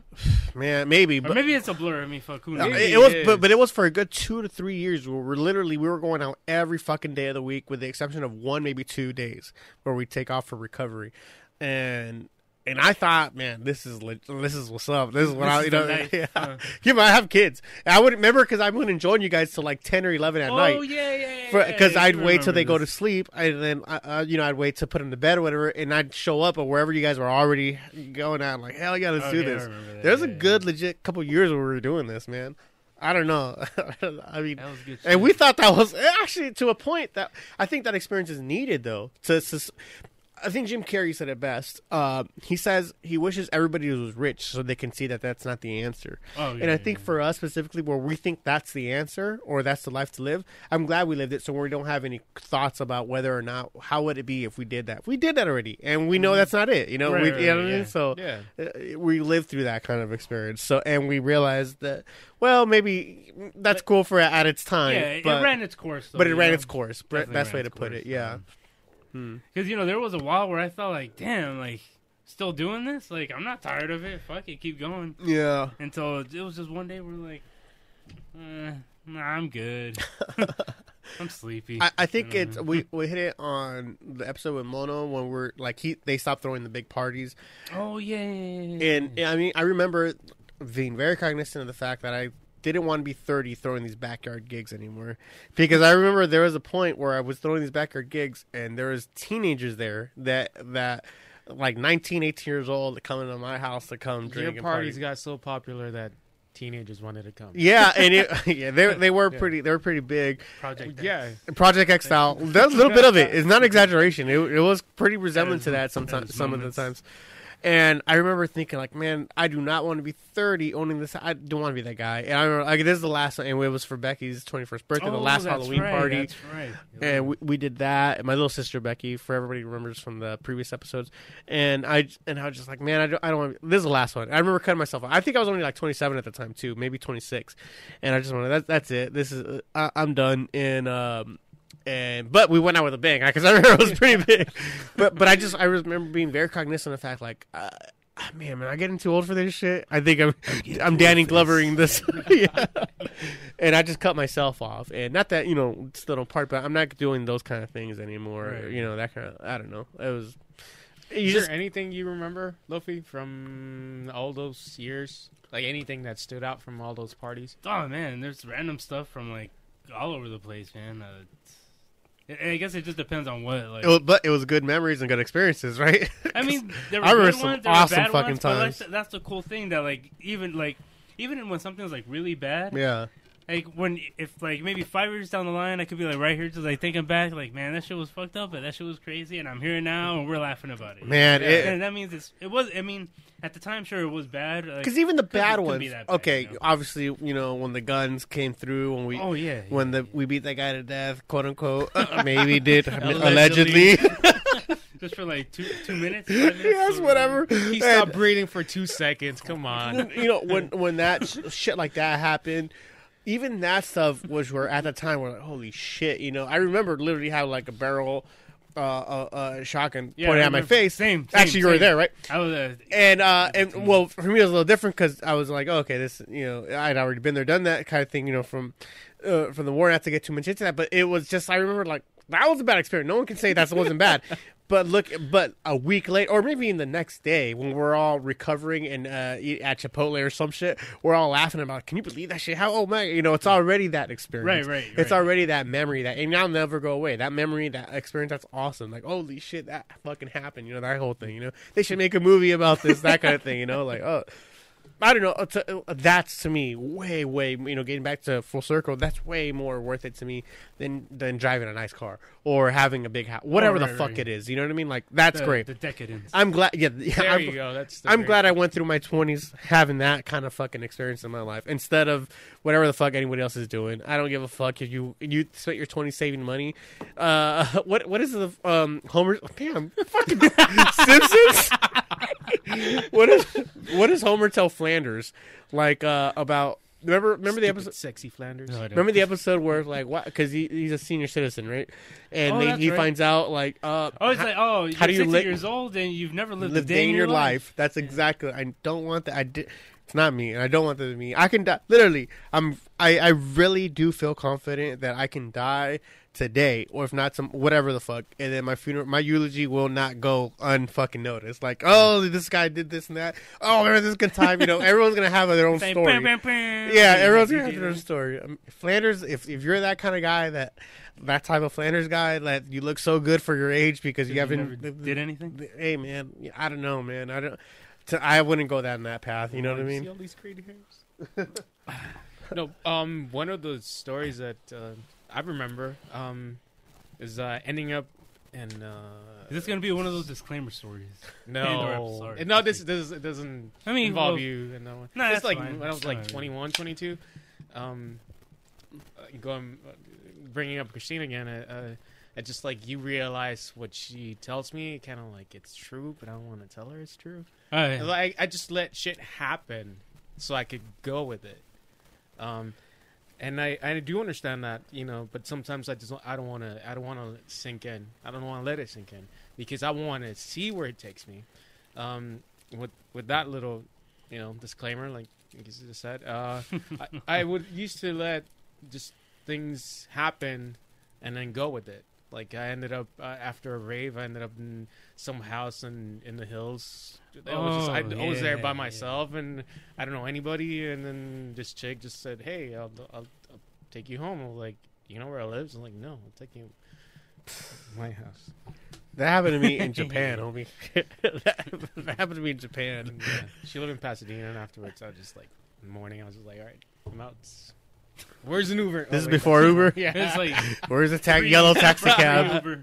This where's Yeah. yellow taxi It's cab? puber. and and that's the type That's of funny. the experiences that I I, I I'm talking about those it- sleepers right there. Oh, man. that helps you out like you know see and understand that um, you don't need to do what you're set out to do from the beginning you just Right. need to experience you know little things here and there Yeah, that yeah. like- Let Definitely about that. life throws you a cur- curveball. Don't catch it. Just go with it. You know that whole thing. you know? yeah but then again you have to take responsibility of what comes after Oh yeah, absolutely. Well, the way I always looked at it was like what's the worst that can happen type of thing. If you ain't killing anybody and all you're taking is an ass beating, or either verbal or physical, fuck it, man. You ain't gonna that. It's gonna be worth. Make it worth it. Make it worth it. Make that experience worth it. Go for it. Like something like that happens. Fuck, fuck it, man. Let's go. See, that's what Make- I, I, I said. But then that- now understanding that, like hearing Christine and talking to my girlfriend, I have to understand that somebody was worrying about me for that those two days you know and accounted for. You know, I didn't check in or nothing. I was just like, all right, I'm making Yeah, yeah. breakfast. You know, Well, it's definitely like that. it's definitely easier when you don't have someone at home waiting for you. yeah, It's definitely easier. yeah. Not to say that. Okay, how do I put it? Like, let's say I'm overseas, right? Mhm. And I'm, well, yeah, I'm overseas because I was overseas. But it's there's already a level of worryment that's going on right there. Yeah. I'm not I'm not calling home every day. I'm not sending home a letter like, oh, this and this happened to me, this and this happened to me, so she can worry extra. She's already in her own imagination is already worrying what the fuck is going on, right? Uh, whatever I do within that time falls in that bubble of her worrying. That's not going to change because I'm not giving that info. Yeah. You know what I mean? So whether so now so I'm I'm allowed to be in my little bubble where it's just like I can do whatever I'm doing whatever the fuck I uh, my adventure is beginning and my adventure is not ending until I get back and then that's a different story. So I guess it's different for you since you're at home and someone is technically like Well, no, this is back when I was, uh, you know, 21, 22. You know. Oh, then who gives a shit? No, no, Yeah. it, I'm saying it's sinking in because she tells me like certain things, but I was thinking more of uh, of the lines of you know parents, you know. Yeah, but that's sister. uh, to And be I- honest I with you. care. Yeah, that's what I'm saying. That's kind of how you should. Like I, I remember being there, and I remember getting phone calls. Well, I think for me it was a little. Cause I was 18, 17 years old before I moved out, and and uh, you know, my I'd get phone calls from my dad at three, four in the morning because that's what time he'd go to work. And if I wasn't home yet, he's like, "Where the hell are you?" And I didn't want to answer because I'm with some chick or whatever, you know, on top of Signal Hill. and I'm like, Oh, God, you know that whole thing. fine. It's like, God damn it, this is cock blocking. I don't, one hundred percent. If if I come if I if I'm working early again three four in the morning, I don't see the car or my son. The first thought that's going through my head is like, oh my god, where's my son? It's like, god damn it, let me not call him and uh, I, I mean t- let me text him and then like, like wink once if you're if I'm being a cock blocker time. Like that's it's already changing my head. I'm already doing things differently than my dad would have. You know that kind of thing. You know. Just change it with the times, you know. Like I don't know if you even say in times because uh, my dad. It didn't. I don't know what times it could have been. He didn't have to be that way. Flexibility. He's saying. I understand. It's like there's more flexible for his son to you know reply as like yeah. Yeah, it's not like there cock wasn't cool dads Yeah. back then where he could have been like, "Oh, are you getting some? Hey, Well- just let me know if you're good or if I need to come help oh, you." But I mean, they're a different breed. How much Uh, bail money do I need? like, I mean, I guess like I don't know. I'd say maybe everybody's family is different, but like the way Extra that they strict, are, yeah. you know, yeah, Mhm. they are. You know, like I was like, for a minute, speaking of families, I almost started paying rent to your dad a while back. Oh, really? Why is that? We were hanging out so much. Oh, yeah, he that was was- staying here. uh, Like, Oh, yeah. like, yeah, all the yeah, man. That's I what, remember- how. What years were these? Um, Uh, you were partying. Yeah. Wait, no, actually, you were. Um, you know, Overseas, Yeah. Oh, okay. Yeah. So it might have been like. 2005, 2006. Yeah, it sounds about right. Yeah. yeah. John you got Four, Some yeah. shenanigans. Mm-hmm. Those are good times. Just like you were saying, like just like those random ass memories where Yeah. you just you're in some place and fuck it, Yeah. Didn't we get stranded somewhere once and we just say fuck like it? a million like- times. Man. Yeah. Like uh, like one of the stories that I'll never forget. I think I was just telling one of my coworkers about it. We were coming back from Red Room and my tire flew off. I told that story to my coworker like the one a in month ago. Vegas No, no, no. It was um, here in LA. yeah, uh, Red Room. It's this In Long Beach, in yeah. downtown Long Beach. No, oh, Long Beach. No, because I know that there's this other. Okay, go ahead. We were Yeah. kind of red room. What's? Oh, oh, we won't get into that. that's not legal. We won't go. Hit me up later. Text me if you guys want to know. DM me. It's not douche. I'll give you the location in a minute. And, and you guys got stranded. Okay, so okay, so my head is already switching Right, up. right. Because we were all Stranded over the in place. Vegas is not the same as stranded in downtown Long Beach. now I'd go tell you, go fuck yourself. Why are you waking me up? like um, we were coming back from Red Room. It was still in my drinking and driving days. Uh, we were on our way back. It was like uh, by the no, it wasn't the traffic circle. It was Wait. by the traffic circle. Was it by we the traffic we circle? did a circle and then we went to uh, Lakewood. Wait, Bellflower, I believe. Okay, That was one of Um, the, that was, okay, yeah. So Yeah, go ahead. Go for. Okay, That's that irrelevant to anybody who's not from Long Beach yeah, listening to this. So yeah. uh, yeah, it's like traffic circle. Just took a street, driving down, and then all of a sudden, it's like it just feels like you know, just like I just ran into like a wall or something, and it's like I'm just like fucking like driving on like fucking like I don't know like rocks and gra- like not even no it, like the, You the ran on car road. was shaking. I don't know. I was driving like Off-roading. like, oh shit, what the fuck? And and I felt like the car shifted, where like like I fell down, like and it was just like kind of like an airplane landing on like debris, yeah, I know what you mean. you know? I was like, what the fuck? And then I then I Frank the runs out. Wheel. I didn't see. I didn't like mind you. I didn't see shit. I'm like, what the fuck? And I just kind of like s- like slid over to the side until like the car stopped moving, and then Frank runs out. I'm like, huh? What? I'm just looking around, just like super confused. And then I just like see him like you know, and like I just see him like with the tire and just like rolling it back over. Like what the fuck? So apparently the, the tire flew off. You know? Oh, yeah. While he's doing like he's having this experience, I see the wheel fucking passes. Man, that happened to me maybe like two months ago on the freeway on the 710 Oh man. during like 8 o'clock at night. So traffic's pretty Oh, heavy. shit.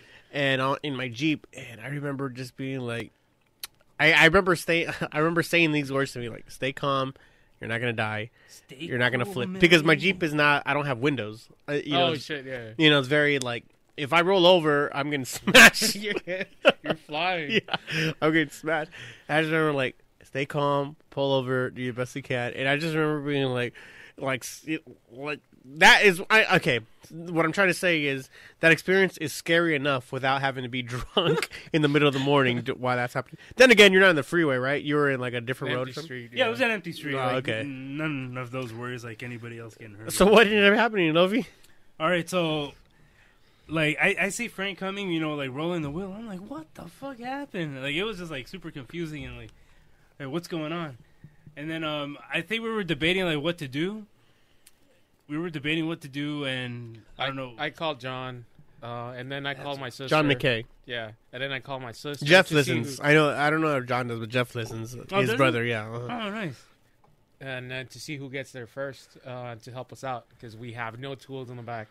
Um, well, this Why? happens. Why don't you have tools? in It's his car. Oh, no. I don't remember, man. Um, Oh, oh. Like, do you remember? Like, I used to keep like a little, like a bottle of Jack in the back of the car, yeah, Why? because because that was I didn't care, man. Yeah, I'm These talking my about Jack as opposed to. to tools. to like antifreeze and water and like emergency kit. in a Jack. like what? I got a different kind of Jack. Come on. Oh yeah. Number seven. Like, hey, man, I, that, that's where I was at that point. So Okay. don't judge me. It's uh, it's my youth. I'm and I'm judging. sticking to it. I'm judging. It's cool, No, man. kidding, kidding, Like, go I don't ahead. care. man. Go The ahead. best do part of the story is like the cop gets there before anybody Oh yeah. there. Oh, well, we flagged down a cop. We're like, oh, what are we gonna do? Like, No, he, Did you know it was cop when you doesn't. flagged him down? No, he, we didn't flag him down. He he stopped because he sees two guys like right there trying to fix something. He just stops, and he he proceeds to do his routine. Like, have you guys been drinking? Like the whole thing. Yeah. And then he was just sitting down. He was like shit faced, and I was like, no. I um, I no, I been played it off too. Because if otherwise, if I didn't, he would have been able to tell, man. Yeah, but uh, you could have said you were you weren't the driver, right? Well, he didn't ask. So I Yeah, he didn't tell. ask. Yeah. He just uh, he, he mainly like walked towards me, and then Lofi was on the side. I think texting. Yeah, I just Um, didn't make eye contact. That was my one thing. Yeah. I'm just like, oh. So when he's, he's That's a doing, re- he's doing Red flag, this- by the way. That's a huge red flag. Not making eye when he's doing all this, a drunk driver hits the back of the cop car. Really? really, oh, dude, it was the craziest thing. That's fucking amazing. That's like something out of a skit or a It's movie. like, woo, we're saved. That's what, like I didn't do that, but in my mind I was like, "Thank you," because it was because like oh he's like he just wants to like oh okay well let me just get a statement so we can. Hold get on, was it your here." sister or John? No, no, no. Neither. no, I'm It kidding, was- of It was course. some guy drunker than Yeah. us. so yeah, he see was way like slams into the back. He's like, "Whoa, you guys are okay?" I was like, "Yeah, we're okay." And he's like, "All right, hold on." He goes in the back and he's just like, Yeah, You just handcuffs it the other dude. straight to the back of the car. Like I remember like you know like because like yeah when John and your sister came And yeah, literally like five minutes after that, John showed up and my sister showed up at the same time, and they'll, they'll help us out. And uh, a tow truck ended up picking up the truck. Oh man, This is one I those remember things. walking by the guy like thank you man You the real MVP. The, the, the guy, the truck driver. Yeah, the drunk driver. Because he was just on the. He was, getting- sitting down on the curb, can't like just like just drained of life. Like like he knew he fucked up. Like, well, you've been there. You know how he feels, oh, right? man. Yeah. Well, not as bad as him, but Yeah. like, hey, I've had my own experience. Drunk and in a cop I want to have that guy on the podcast. Like, the dude, you craziest changed the lives of two people right there. Just because like there's nobody there at that time, you know, it was empty. There's like. Like the cop car, uh, he was parked like right behind us, obviously. Yeah. Then I just see like you know headlights in the distance when like the guy is like telling us, "Oh well, just tell me what happened." You know, we were driving and blah blah blah blah blah. And I just kind of like look over and I see like the headlights coming closer and closer. Yeah. Then like I just see like they kind of like Swerving. like it wasn't like crazy swerving, Yeah. but it was just like a little shift. Like the closer it got, like the wider it got. Then like I was like, uh, and then the cop turns around. And then he just like plows into the back of the cop car. I remember like it was just like an instinct where like like the cop car like the officer, he just like stuck his hand out and he grabbed his gun. So I'm like, oh shit, it's about to go down, you know? and then like he goes over there like and you know like the guys I don't know what he said because we were just like I was, it was just complete befuddlement. You know? Right, right, right. I was just like, yes, we're getting away with I was this. like, like, I was like, thank you. Like, That's amazing. like man. I've never felt like no breathalyzer, like that. please. And we'll pass it. Was that your first time wherever like uh where like cop has pulled you over, did the whole little test things, and then like uh either let you go or not let you go? Have you guys had it No. that? Well, no? I mean, I failed it the last time it happened. but have you have you passed it before that? Oh yeah, but it wasn't like a thing where you know he it was like a like like a super long like thing you know where I had to get out of the car basically. It was just kind of like a minor chit chat. Oh, okay. So you didn't have to do the whole like touch your nose No, no, no. alphabet or nothing. I had to do that uh, one time when I was pretty drunk. Uh, okay, so I'm in Washington, and I'm taking um, a guy who I didn't work with before, but he's very young, and he's never been in a strip club, and he's begging me to because I I'm driving the ve- obviously I'm I'm working with him and I'm driving the vehicle. Did he And- come out with a girlfriend as well? Uh, no, he Oh, did it. Yeah. just an STD. I did, but he did it. Oh, no, excuse me. No, but uh. So we're we're in uh, Elma, Washington, which is about forty five minutes from Olympia. Olympia is a pretty big city. You guys know it or no? No, I'm not Olympia. Washington. It's It's that's one of the- thirty minutes from uh, the capital. Well, anyways, we're at nearest strip club is like I said, 30, 40 minutes. He's begging me. I'm like, fuck, man. All right, fuck it, let's go, right? And I get uh, as long uh, whatever. You know, I'm the same way. Like, yeah, I'll have a beer or two. You got you do your thing, buddy. Go ahead and you see your boobies. He's like 18 years old. Young drooling and all that with the young fucking kid, young 18, 19 years old, young fucking kid, little little kid. Oh no no! In this state, we're not allowed to serve you alcohol with this strip club. I'm like, oh fuck myself! Oh my god! you know, I'm like, god damn it! It's not the whole point. Like, I'm, I'm not even whatever. Anyways, I'm making friends with one of the strippers. She ends up like, oh honey, we got alcohol in the back though. You want? And ends up like giving like, Nice. thank you so much. Oh, like you're getting your tip. Don't trip. you know that whole thing. ends up like, oh, we're hooking up. We're killing a bottle. Whoop whoop. Uh, anyways, by the time we come back out, I'm pretty good. I'm pretty. I'm pretty good buzzing. This guy's had like the cheesiest smile on his face. like the, I was just. I remember what it was like to be 18, 19 years old and not see titties for the first time. So like, man, I feel for you, but you know, he's a little white guy, whatever, do his thing. getting some kind of store. yeah, that there you go. A titty store, not a candy store, a titty store. Anyways, on the way back, oh, we hit traffic like crazy. Like, and I'm like, man, it's two, three in the morning. What the fuck are we hitting traffic for? Ends up being some accident, right? I ended up pulling on the shoulder and just fucking doing that thing and like driving way past it, right? Woo. Cops come do their thing. I'm like, God damn it. And uh homeboy wakes up and he's like he's obviously sleeping at two, three in the morning, even though he had another drink. He's a little kid. and He he's couldn't like, hang yet. like he's like he starts panicking. He's like, "Oh shit! What what what's going? On? Oh fuck! We're gonna get oh we're gonna get fired. We're on a trip." Oh, I'm like, "Hey hey dog, hey, do me a favor, real quick, dog. Shut the fuck up. Pretend you're asleep. Stay asleep. Whatever." Cop pulls me. There's a chick cop too. I'm like pulls me over, does her thing, and starts doing the whole like. Number one, they has to do the the nose toucher test thing. Right, right. I'm really good. I'm like, okay, cool. Starts checking my eyes with the flashlight. Doo, doo. Starts asking me questions. I'm like, I got two ways I can go about this. I can do the real sh- straight um, uh, yes or no, sir, military answers, right?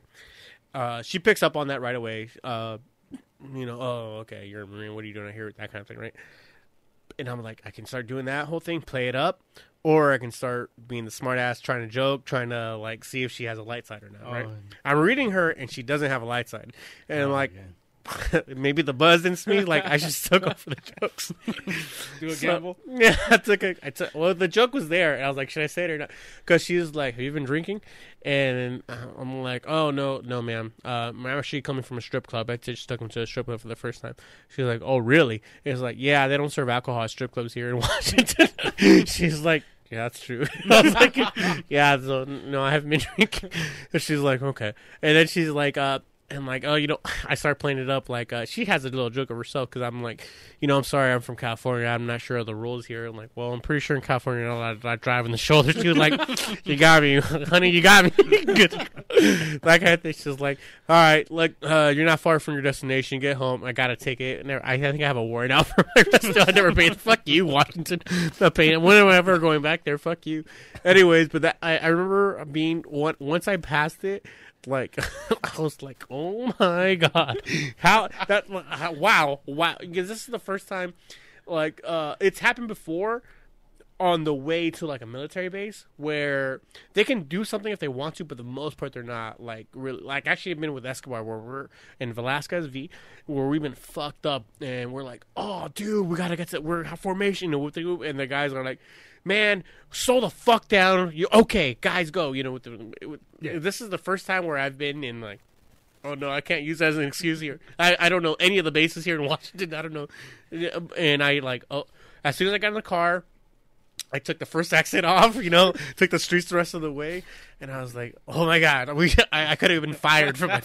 I, and like everything started replaying like the worst case scenario Right, type of thing, right. and I was like, "Oh my god, I could have been fired. I could have been like, oh, I was in a rental. I could have been, you know, that whole thing, you know, like I don't know." Anyways, scariest moments of my life as far as cops doing their thing while you know you're intoxicated and they're doing that whole little thing for me, you know. Was that Yeah. somewhere similar for you guys during that time? It wasn't to the point where, like I said, I didn't have to like get out of the car or anything. It's, uh, I think it, had to have been a checkpoint, like the more recent one. Mm-hmm. I just don't remember where I was. I want to say it was in L.A. You know, just out partying over there, like Yeah, yeah. Shit. It was just like, oh, were you heading out? Just heading home. Just got off work. Just like a little random yawn or whatever. It's like, all right, just keep going through. It's like, hey, sucker. Okay, so you're not under the red light flashing. yeah, it wasn't like that. You just just try to play it cool. Just try not to give off that vibe like you're trying to, you know, like mask it all that. much, Frank, do you know? get any of that on the metro or the bus? I'm just Um, kidding. Oh, you haven't got that in a while, right? Um, yeah, I do. But one when I was driving, um, only when I was a, a teenager, uh, Southgate cops uh, were known to be assholes. So Southgate yeah, they Southgate? pulled me over um, a couple of times just for for no reason? yeah for like Hoodlums. yeah hoodlums. Um, they weren't intimidating, but just it got annoying. I was just like, ah, okay.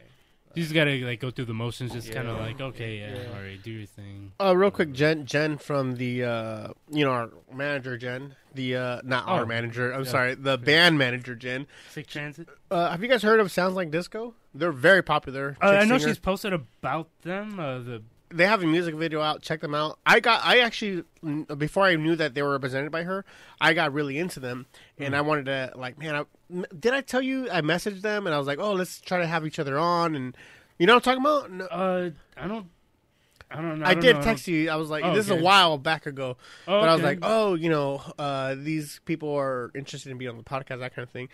And then, uh, and I found out later Jen represents them. Uh, anyway, she's asking me now, like, uh, hey, when can Sounds Like Disco be on the show? And I Oh was no like- shit! Yeah, like, yeah.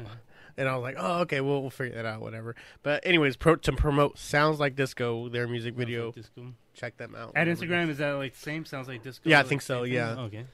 Yeah. I'm pretty sure that they have a Twitter. Same thing. Sounds like. Are you in any more like uh, Frank? Any more like local bands or that kind of thing or anything? Um, Not necessarily Long Beach, maybe L.A. in the greater L.A. area.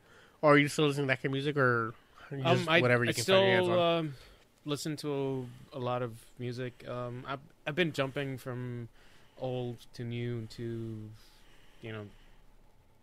like do you still give new music a chance though, or do you Um, stick yeah, with I what you know? Um, um, what what was it? Uh, once the band comes to my mind, I'll, I'll uh, Young and the Giant. There you go. Really? Them? Yeah, I, I, they were pretty cool. You know, like to listen to. I listened to their their album, so I thought it was interesting.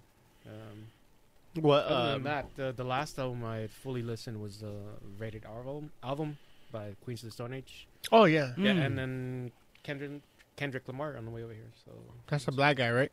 yeah, That's cool. yeah. It's just I'm all over the place still. Like, Um, music-wise. As far as music goes, I man, it sounds really weird to say, but I really got back into what do you I was just I was just going through the Snooze and Booze feed, just random bullshit. Anything good? No, it's just funny, but it's, it's visual, you know. Just I, I really got back into uh, jazz again more recently, and part of it it has to do with the Miles Ahead film, the um, um, uh, Miles Miles Davis, Davis? um, biopic that Don Cheadle did. oh, you how was that? How was that? Okay, so I saw the film, and biopics are biopics, meaning there's a level of quality that I'm not expecting Scorsese on them Gotcha. but they're I mean they're interesting, especially if you like who who the biopic is about. Right, Obviously, I love Birdcage. You know, Clint Eastwood directed the Dizzy Gillespie film. Uh, Miles, you know, I I really enjoyed it. I did enjoy it. I saw um, Shine a Light too. By the way, the oh, Hank Williams ones. It? How was it? I'm very disappointed.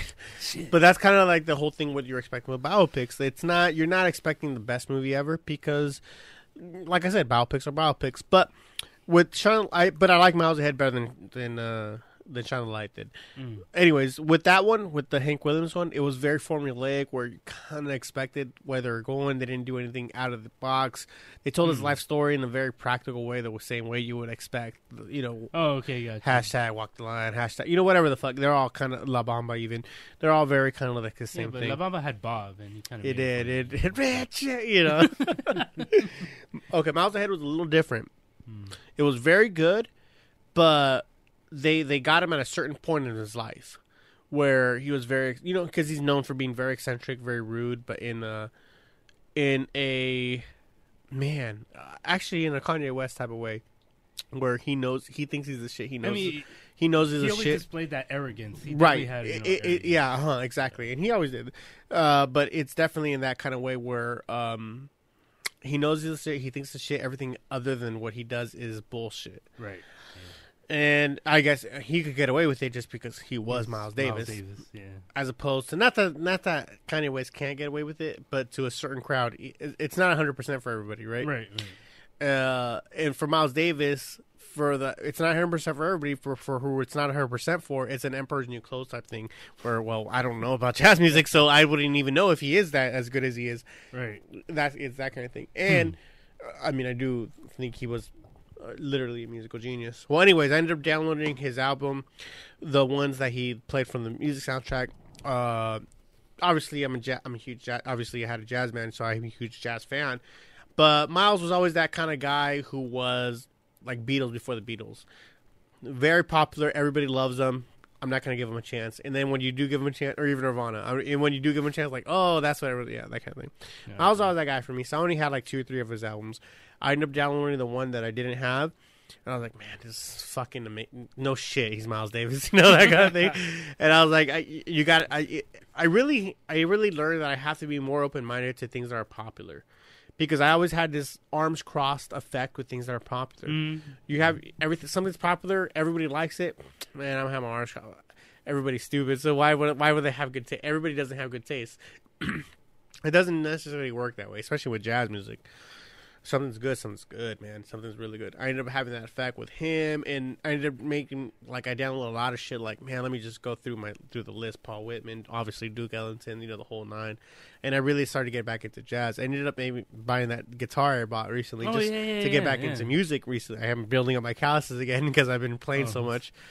And it ended up getting me like it, it's weird how a movie can get you so into a form of music that can get you so back into an art that you just kind of almost not necessarily gave up on, but just kind of left behind. It reignites the passion. Mm. It does. It reignites the passion. That's a great way of putting it. Thank you, Frank. And it kind of did that for me. Like I really just like felt like man, mu- music was my thing for a long time. It was a love. It was a passion. It was an affair. And and then at, at one point I was just like, eh, fuck music. I'm not really that big. It, I kind of eh, I'm good for me. And now I'm at the point in my life where like let's revisit that. let's retouch on that. What on, on how it meant to me. It meant this much to me at one point in my life. There's got to be a little bit of value in there, and I'm just kind of really getting back into the the love affair I had with it, especially especially jazz, just because it's instrumental. Instrumental music a little bit more than uh, regular music, but instru- I, for whatever reason, instrumental. I think it's just because it's more open to interpretation, where you can kind of guess what the guy was feeling when the guy wrote that, as opposed to uh, something Like with lyric. yes, like Robbie Hart. That's really good, dude. like Robbie Hart. Hashtag what is here? Hashtag Adam Sandler Ruby. there you go, Quadra. Um, but Oh, yeah. something like that, where it it, it read uh something with that's not necessarily it has to be jazz, but whatever instrumental Whatever music, is, yeah, yeah. whatever your thing is, if it's instrumental, you can kind of guess uh, what the interpretation of what the guy was feeling when he went through that, or what the guy's meaning to meant to be felt when he's going through that. You know, it's a little easier because there's not lyrics where it's much direct, and I kind of like that. And I've been that's what I've been listening to a lot lately. You know, and it's kind of kept my mind a little bit more open to newer music. You know, like I, you know, I have that feeling like, oh, okay, cool. You know, and it's not all piece of shit crap. You know, it's not all Yeah. like you know, a pop. Just because it's popular doesn't mean it has to be bad or Right. generic or formulaic. You know. How about you guys? What do you guys' views on uh, new new music? Uh, which fuck, fuck man. Uh, like new music. Uh, I mean, like I guess you got like your, I don't know, whatever gets radio play these days. Like whatever's the end thing. What is the end thing? I don't know. Like, like um, like you know, they released a Coachella lineup. I don't know if you guys have seen it. No, of course I've not. lost interest Oh, uh, with good reason. with Coachella. Yeah. Like um, uh, Kendrick's headlining one night, but like Beyonce's headlining like one of the other nights.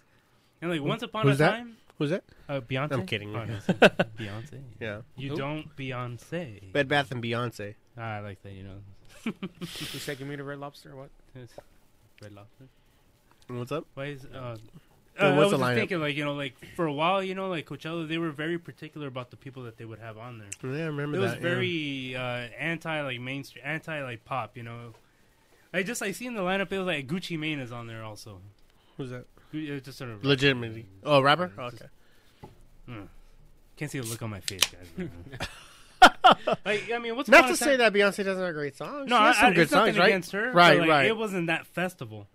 Right. Like, a festival that had like you know like fucking Gang Starr or the Roots. You know like Gang Starr. A hundred. Yeah, I know what you mean. Yeah, uh, hell yeah, yeah. It, it's it's like just like looking at the lineup. You know, with I want to see of people- Coachella with Violent J and Shaggy Oh, Two Dope. man. You know, that's what I want to see. That'd be the only exception. You know. No, they they actually have a whole thing about fuck fuck Lollapalooza, fuck Coachella. Yeah, That's why they invented the whole um, Don't they have? Yeah, they're, uh, they're- gathering of the juggalos Yeah, the because they didn't want to the sell they, out they to were these against bitch like whatever the establishment was. You know, quote It's unquote. They didn't want to sell out to these bitch ass hoes. That's a, no. Direct I mean, quote, We'll take quote. all the money, thank you. not not to say that. I mean, I honestly feel that's very middle school, high school way of thinking. Oh, they sold out so they can make more money. That I'm not. I'm I'm not gonna re- uh, uh, support them anymore. Like, hey, dude, you get kind of kind of grow up. You know, everybody needs to make. You you grow out of that as the older you get. Like, everybody needs to make money, regardless if they're doing a, something because it's mainstream now because it's more popular. It, it's fine. It's It- supply and demand. It's, it's it's fine. all that What's happens, the you know? actual meaning behind selling out? Like, Hmm. Uh, like like it's literally like selling your soul. The meaning behind it, it really likes doing something that you wouldn't have done if no, this we're- if we're money wasn't a talking about, factor. like music wise, I am talking about music Say, wise. saying, "Oh, you're selling out." Uh, but I think what it represents is doing something you wouldn't have done if money wasn't a factor. Doing something Do you against your think nature. Most, most musicians would. It doesn't matter anymore. Like really, like I'm. I, why would I want to do? it- It's really like you got to look at it in a grown up way. Like I have a wife, I have kids who I have to support. I don't want to be doing this job that I'm doing, but I'm doing it.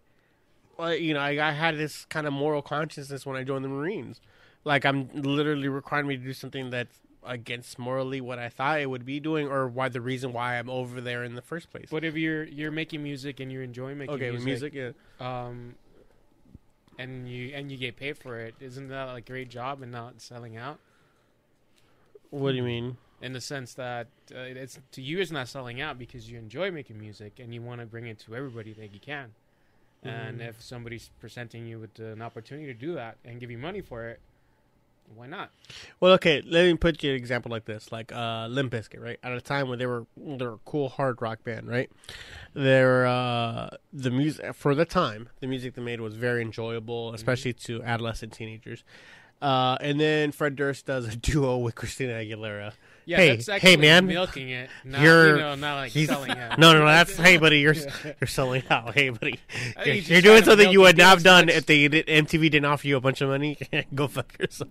That's selling out right well, there. Yeah, I get, I, I get that, but uh, I was more in the uh, thinking more in the sense of like uh, more like indie, you know, artists, you know, going to major labels and saying, "Oh yeah, we we we getting a big deal," so getting like the, music done. the sound change, the sound Yeah. changes. Um, it doesn't affect you. Eventually evolve into a different sound, just kind of like you evolving into a different person. Like, But would that sound be the same as if a studio wasn't involved?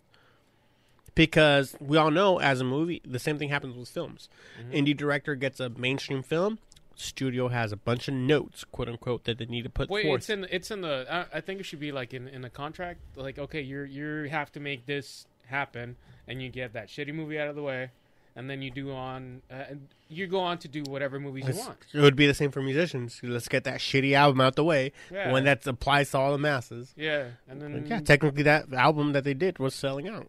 yeah, but to you, what's that selling out? Like you, you mentioned, like selling your soul and all the other stuff. Mm-hmm. I, I meant to uh, get the point across is like if you're still doing you know something you like, and you get paid for it, you know. To me, well, that's, That's the kind of point. No, it's still selling out, but it's worth it because that's kind of the point I was making. Once you're an adult, it's it's not as big a deal as you think it is when you're a kid. When you're a kid, when you're in high school, when you're in middle school, selling out is such a big fucking deal because you don't understand the concept of someone relying on you for a paycheck. You don't understand the concept of no, like, your family's gonna starve to death if you don't make this money that doesn't apply to you because to you you'd rather be a starving artist. That it's romantic the idea of being a starving artist. Like that's actually what i want to be. I want to be someone who no one understands i want to be someone who no one gets my music. I want to be that kind you want to be you want to thrive for that kind of uh, suffering because that's what makes better artists is suffering when you kind of grow up and and you realize a little bit like uh, maybe you know what i kind of kind of free my family because people are they're relying on me. That's what's kind of makes you feel like okay well let's it's forgivable aerosmith. Okay their biggest hit was i don't want to miss a thing. That's forgivable. Even because they gave us so many fucking years of awesome hard rock shit right? Aerosmith's one of the greatest hard rock bands of all time right? You know toys in the attic um etc you know nine lives etc they did. I don't want to miss a thing with the Armageddon soundtrack. Fuck it, you know. Like, hey, let's let's give them a pass.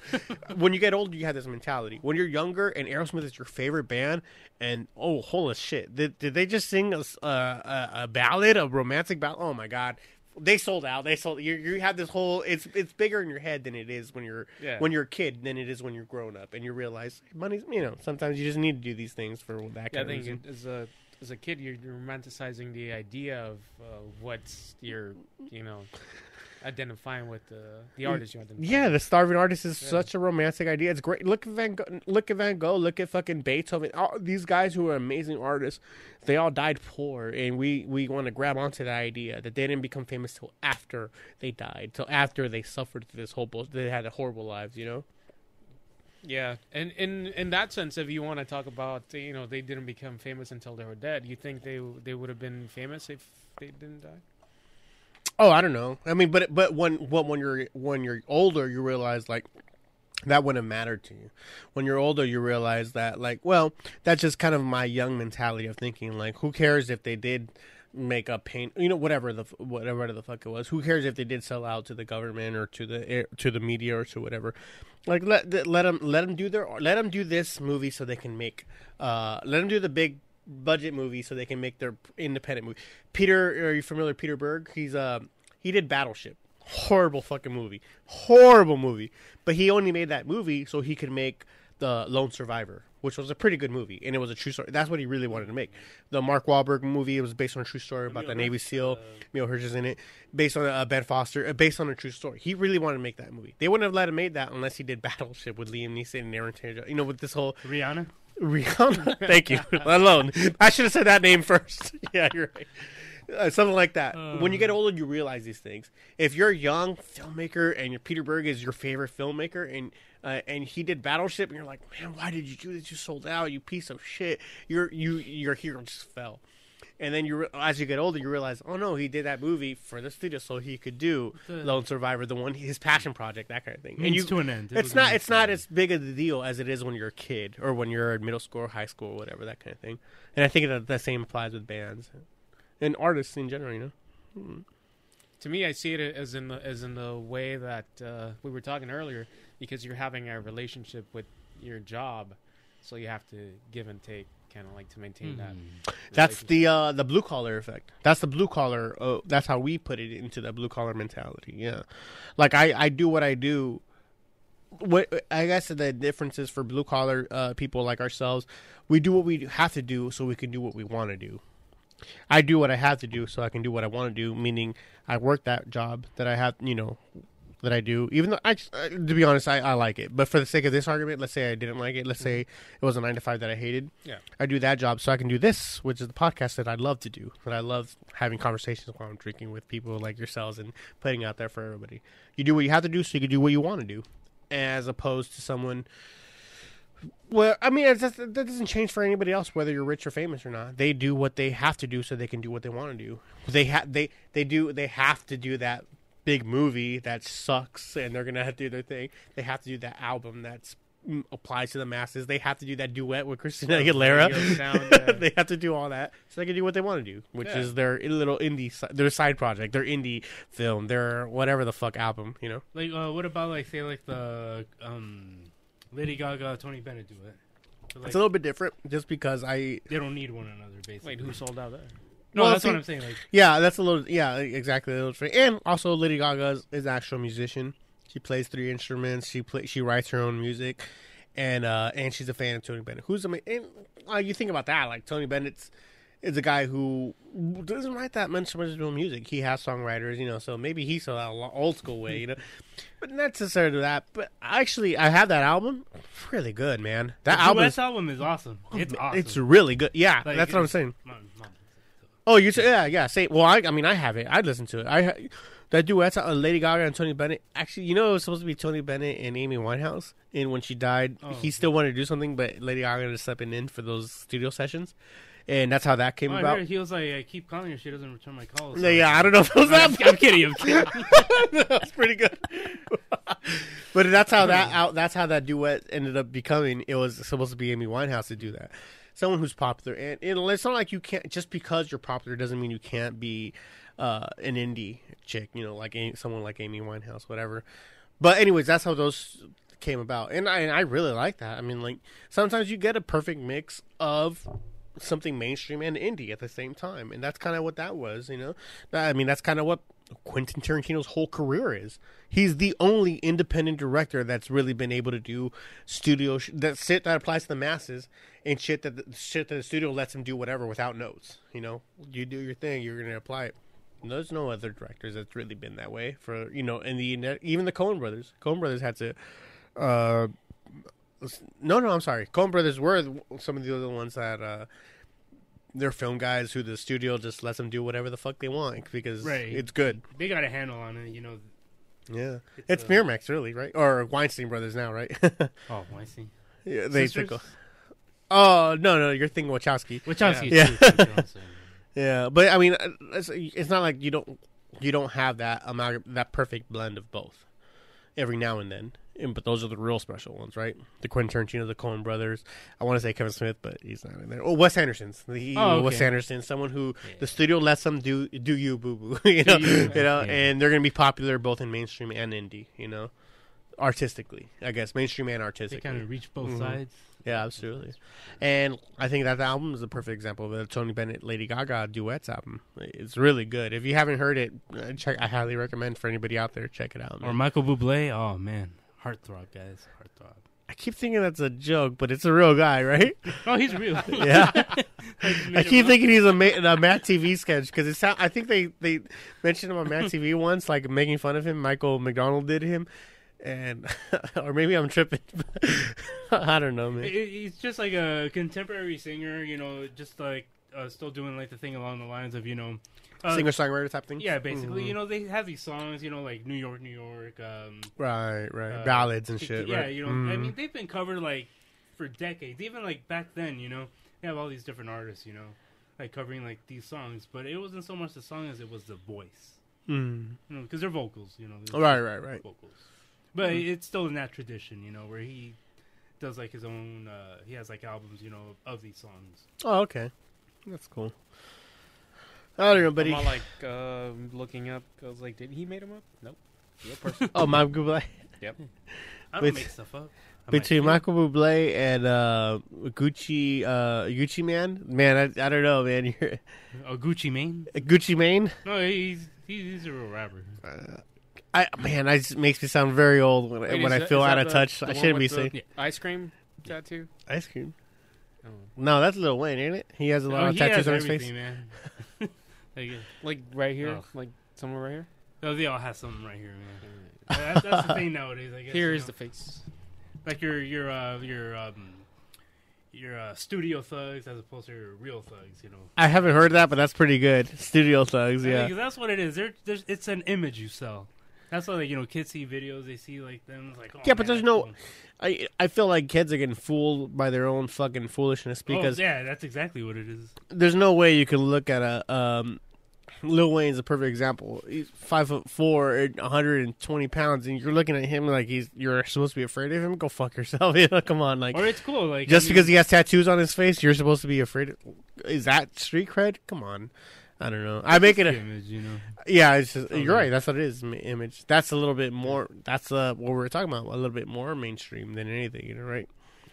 I don't know, man. What where do you see? Um, who are your favorite guys? The- Do you appreciate more authenticity to oppose the mainstream, or do you hold that against them because they happen to be popular? Or whatever? Kendrick Lamar is really popular, but you like him, right? Who? Kendrick Lamar. Oh, yeah. I I think he's um his lyrics are pretty cool. Um, t- like I was just listening to uh, swimming pools. Mm, yeah, Yeah. So that that um, you know, it's, in itself, he's uh, being poetic on. yeah, on- yeah. about, He, uh, he has, he has a you know, alcoholism and uh, and all that. And, people telling you you gotta drink because you gotta be cool. yeah, yeah, basically. Yeah, it's more Yeah. learning experiences and all that. No, I, I don't hold it against No, any. I'm good. I'm good. I don't hold it against anybody if, uh, as an artist if they want to you know be authentic or they want to be studio thugs. That's them. It doesn't really affect me, Right. you know. So It's just everybody's doing what they can to make a buck, basically. As Tupac said, I don't even know if I'm allowed to say it. Um, uh, real niggas do what they want to do. Fake niggas do what they bitch niggas do what they can do. That's I. I honestly I want to get the tattoo on me because uh, it's from driving uh, uh, driving the excuse me Tupac driving through the view with my rear nope staring at the staring at the world through my rear view. And he's like it's one of the last thing he said. The, the song is amazing one of my favorite songs but and it's not a hit but he's just says that he's like real niggas do what they want to do bitch niggas do what they can do and i was like man that's that's hell yeah man you're right dude you're right tupac you got it homie you know and i put my fist in the air like that's right that's right that's right that's what's up right there no but i was just thinking like i kind of it's more relevant to any situation anywhere any anytime you know you do it if you feel like you're in a situation where you do what you're, you're doing what you can, I man, I can only do what I can. That kind of thing, like as opposed to you only doing what you want to do. I don't know. I think that's what separates you from. I think internally or subconsciously, that that's what separates you from feeling like a pimp or a hoe. You know, to quote Ice T. You know, we're quite, what are we doing? '90s rap fucking references. I think we are. The fuck? It's like uh, predator, prey world, either one or the other, kind of. yeah. Basically. Who's that? Like three people are gonna get that. Yeah. Well, I, I don't. I mean, I wasn't quoting anything. It just seems that's what it is. It's either you're, I were talking about the Ice Cube Predator album. That's what I was Oh, is that- like, yeah. That's what it sounded like. fuck. I was trying to steer away, but I fucked up.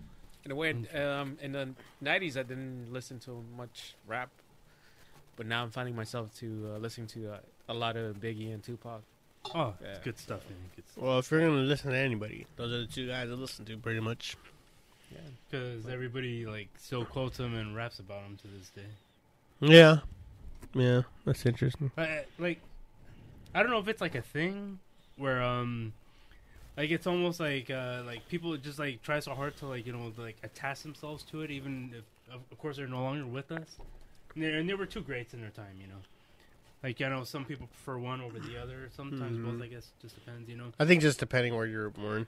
Yeah, you know, it's like you know, because people like still mention them. You talking know, about Tupac and Biggie for everybody. Yeah, like like lyrically, like doesn't matter who the rapper is, like they're always like brought up. You know, like it's like the thing that you, I guess, that's all you can do at this point is just like attach yourself to them, like you know, from a distance, just like lyrically, I guess. Yeah. But it's almost like trying to like you know, like I guess would it be like trying to not take credit for what they did, but just like you know, just like you kind of drop the name, so you're kind of affiliate yourself. No, because whether it's we're talking about rap music, whether we're talking about artists, whether uh, painters, whether we're talking about scientists, we're always standing on the shoulders of giants. Even in ourselves as podcasters, where uh, Einstein, Einstein, you know, said it the best. You know, he's standing on the shoulders of giants as far as he wouldn't be where he's at if it weren't for Isaac Newton. And you go, you keep going back with that, like you have to acknowledge your predecessors. And especially if they were that like if they were that great where the form, where the impact they made was it's felt where the new the newer generations are still being uh, influenced by them. Hmm. not mean but let's say influenced by them. So um like i said yeah standing on the shoulders of giants and to acknowledge that it's it's more of a an homage or a respect factor so i don't i, I you know that yeah I, I i i give them a pass on that No, I mean I get that, but I mean there's like lots of like great rappers, you know, from back in the day. But like uh, I Yeah. just mean like you know, um, just you know, generally speaking, like they're always brought up, and, and maybe it's because it's uh, they're like maybe the more contemporary. Maybe like within like you know a certain Mm. like period of uh, time, maybe. Well, them together too. They're always linked together too, just because Right. of the beef. So that kind of brings a whole nother ambiance Like to it, yeah, like the notoriety of it. notoriety It's of it. Uh huh. So that it, it- you're adding that true, factor to true. it, and then uh, you look at someone like Biggie, who, as rap in general, an amazing storyteller. So there's a style. You look at someone like Pac, who's just a revolutionary in his own Right. in his own mind. Where I'm not even like I'm not exaggerating when I say the next MLK or the next Malcolm X. That's who he, this guy was. And man, they both died 25, 26 years Yep. old. Hmm. So fucking young. And you, you you listen to some of their shit they're saying and you'd think there's like a 30 or 40 year old speaking at the Right, time. You right. know, they're like, "Wow, you're so insightful." So like amazing that they're thinking this way, but man, at 25, 26, was I thinking that way? I don't know. I don't know if I was coming up with these revolutionary thoughts. Maybe I didn't have a podcast with them, but I don't. I don't. I wouldn't give myself that credit. Like Or just the shit they were saying, like very revolutionary. So it makes sense that their their lyrics outlast. Not that Kurtis Blow didn't have great lyrics, right? He's he's someone who outdates them. But I can guarantee you, Run DMC didn't.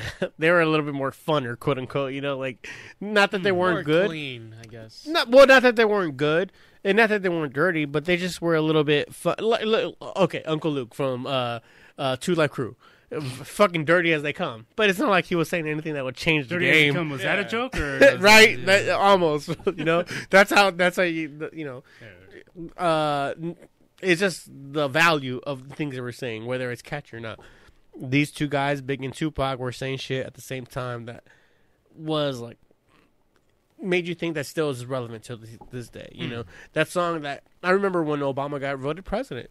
That song changes from Tupac. Oh, that was played classic. over and over and over again, just because it was more relevant. He is a future. He was re- literally a futurist, someone who could really predict where things were going, where things were headed, and that kind of that kind of thing. That's why it's still so relevant to today.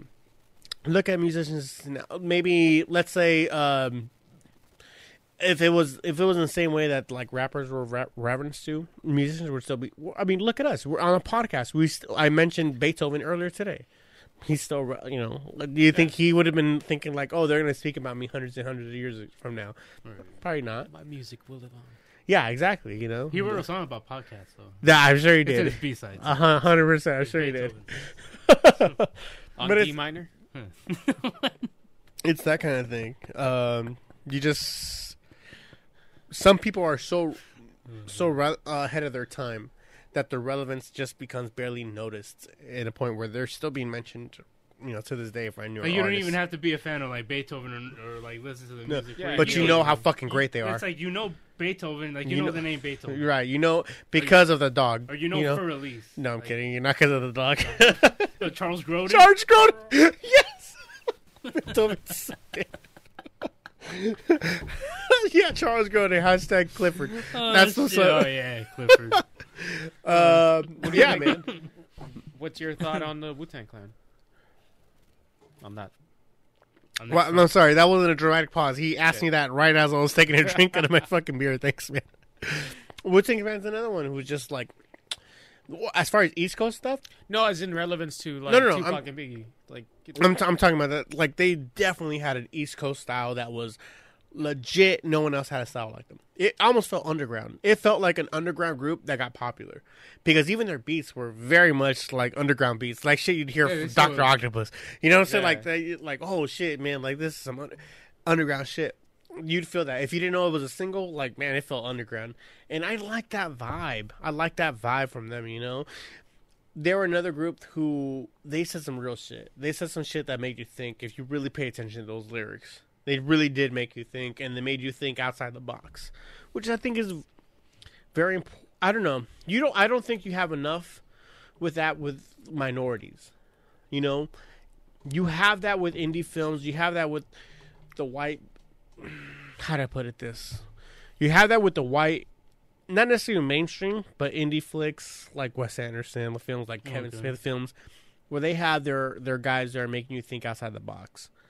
You didn't really have that with the black or Mexican community. Wu Tang Clan was one of those first first rap groups that made you think outside the box. They really had you feel like, oh, there's some other shit going on here. There's some government conspiracy bullshit going on here. They really made you feel that, my God, they, they're saying some real truths. You know that kind of thing. You know they had they had that kind of Spike Lee feel to them. You know what I mean? that that's the way I felt about Wu Tang Clan, and uh, I think they're. I mean, even the relevance is still felt throughout today. Obviously, with Method Man and Redman still being kind of more popular than the other groups. You know, like I mean, you mentioned Gang Starr earlier. Oh yeah, yeah, fuck yeah. That kind of thing. I mean, I shit. I'm to be honest, with you kind of jokingly, I'm. I feel that way about ICP, about Insane Clown Posse. You know. I Uh, mean, like, despite like what, like, say, like a like an outsider, like somebody that's not familiar with their music, you know, like they they have like a reason for everything that they do. There's a song called "Terrible" that they do on the Jeckel Brothers soundtrack. I mean, uh, Jeckel Brothers album. Excuse me. It, it- where I think one of their lyrics is like one of the cleverest lyrics I've ever heard in my life, and they talk about. They're not speaking bad about Kurt Cobain. Well, okay, what they say is this: the specific lyric. Here's the thing: the, they have fucking makeup, and their fans are kind of retarded, so they had to have their Some of them, some of them. so they had this whole fucking vibe where anybody says ICP and it's a running joke. Anybody says uh, Juggalo and you're like, you kind of roll your eyes and like, okay. Uh, but their songs are good and their songs are catchy. But And the beats are awesome. And the beats are awesome, yeah. man. but the song specifically, uh, terrible. Mike Clark, by the way, the producer for most of their albums, Mikey Clark, uh, Geffen. Anyways, um, terrible. He says something like, um, he's talking about Kurt Cobain. He's talking about Easy E, and he says, "Rap uh, rocker dies of AIDS, becomes a legend. Rap no, I'm sorry, rapper dies of AIDS, hardly mentioned. Rocker dies, rocker blows his brains out and becomes a legend." And right there, that's one of those like that's clever shit. That's a great lyric, and that's one of the most true fucking factors of all time. Easy E and Kurt Cobain died around the same time. Rapper died of AIDS. Hardly mentioned. No one really even knows that unless you saw before Straight Outta Compton came out. Does anyone even know that Easy Eric Wright died of fucking Oh yeah, AIDS? Yeah. It, it was a, it was a thing. Right. Yeah. And but Kurt Cobain, Kurt Cobain blew his brains out, and he literally became a legend. That was the most notorious thing that's anyone ever done. He blew blew his brains out there, and it it created like four documentaries that are legit conspiracy after conspiracy. Do we really hear that much about Eazy dying in the in the same year within the same time span about that time? Not as much as Kurt Cobain, right? And it, and they were trying to make a, a ra- a call on racism during the I couldn't find Jen Pittsburgh in your contacts. what the fuck?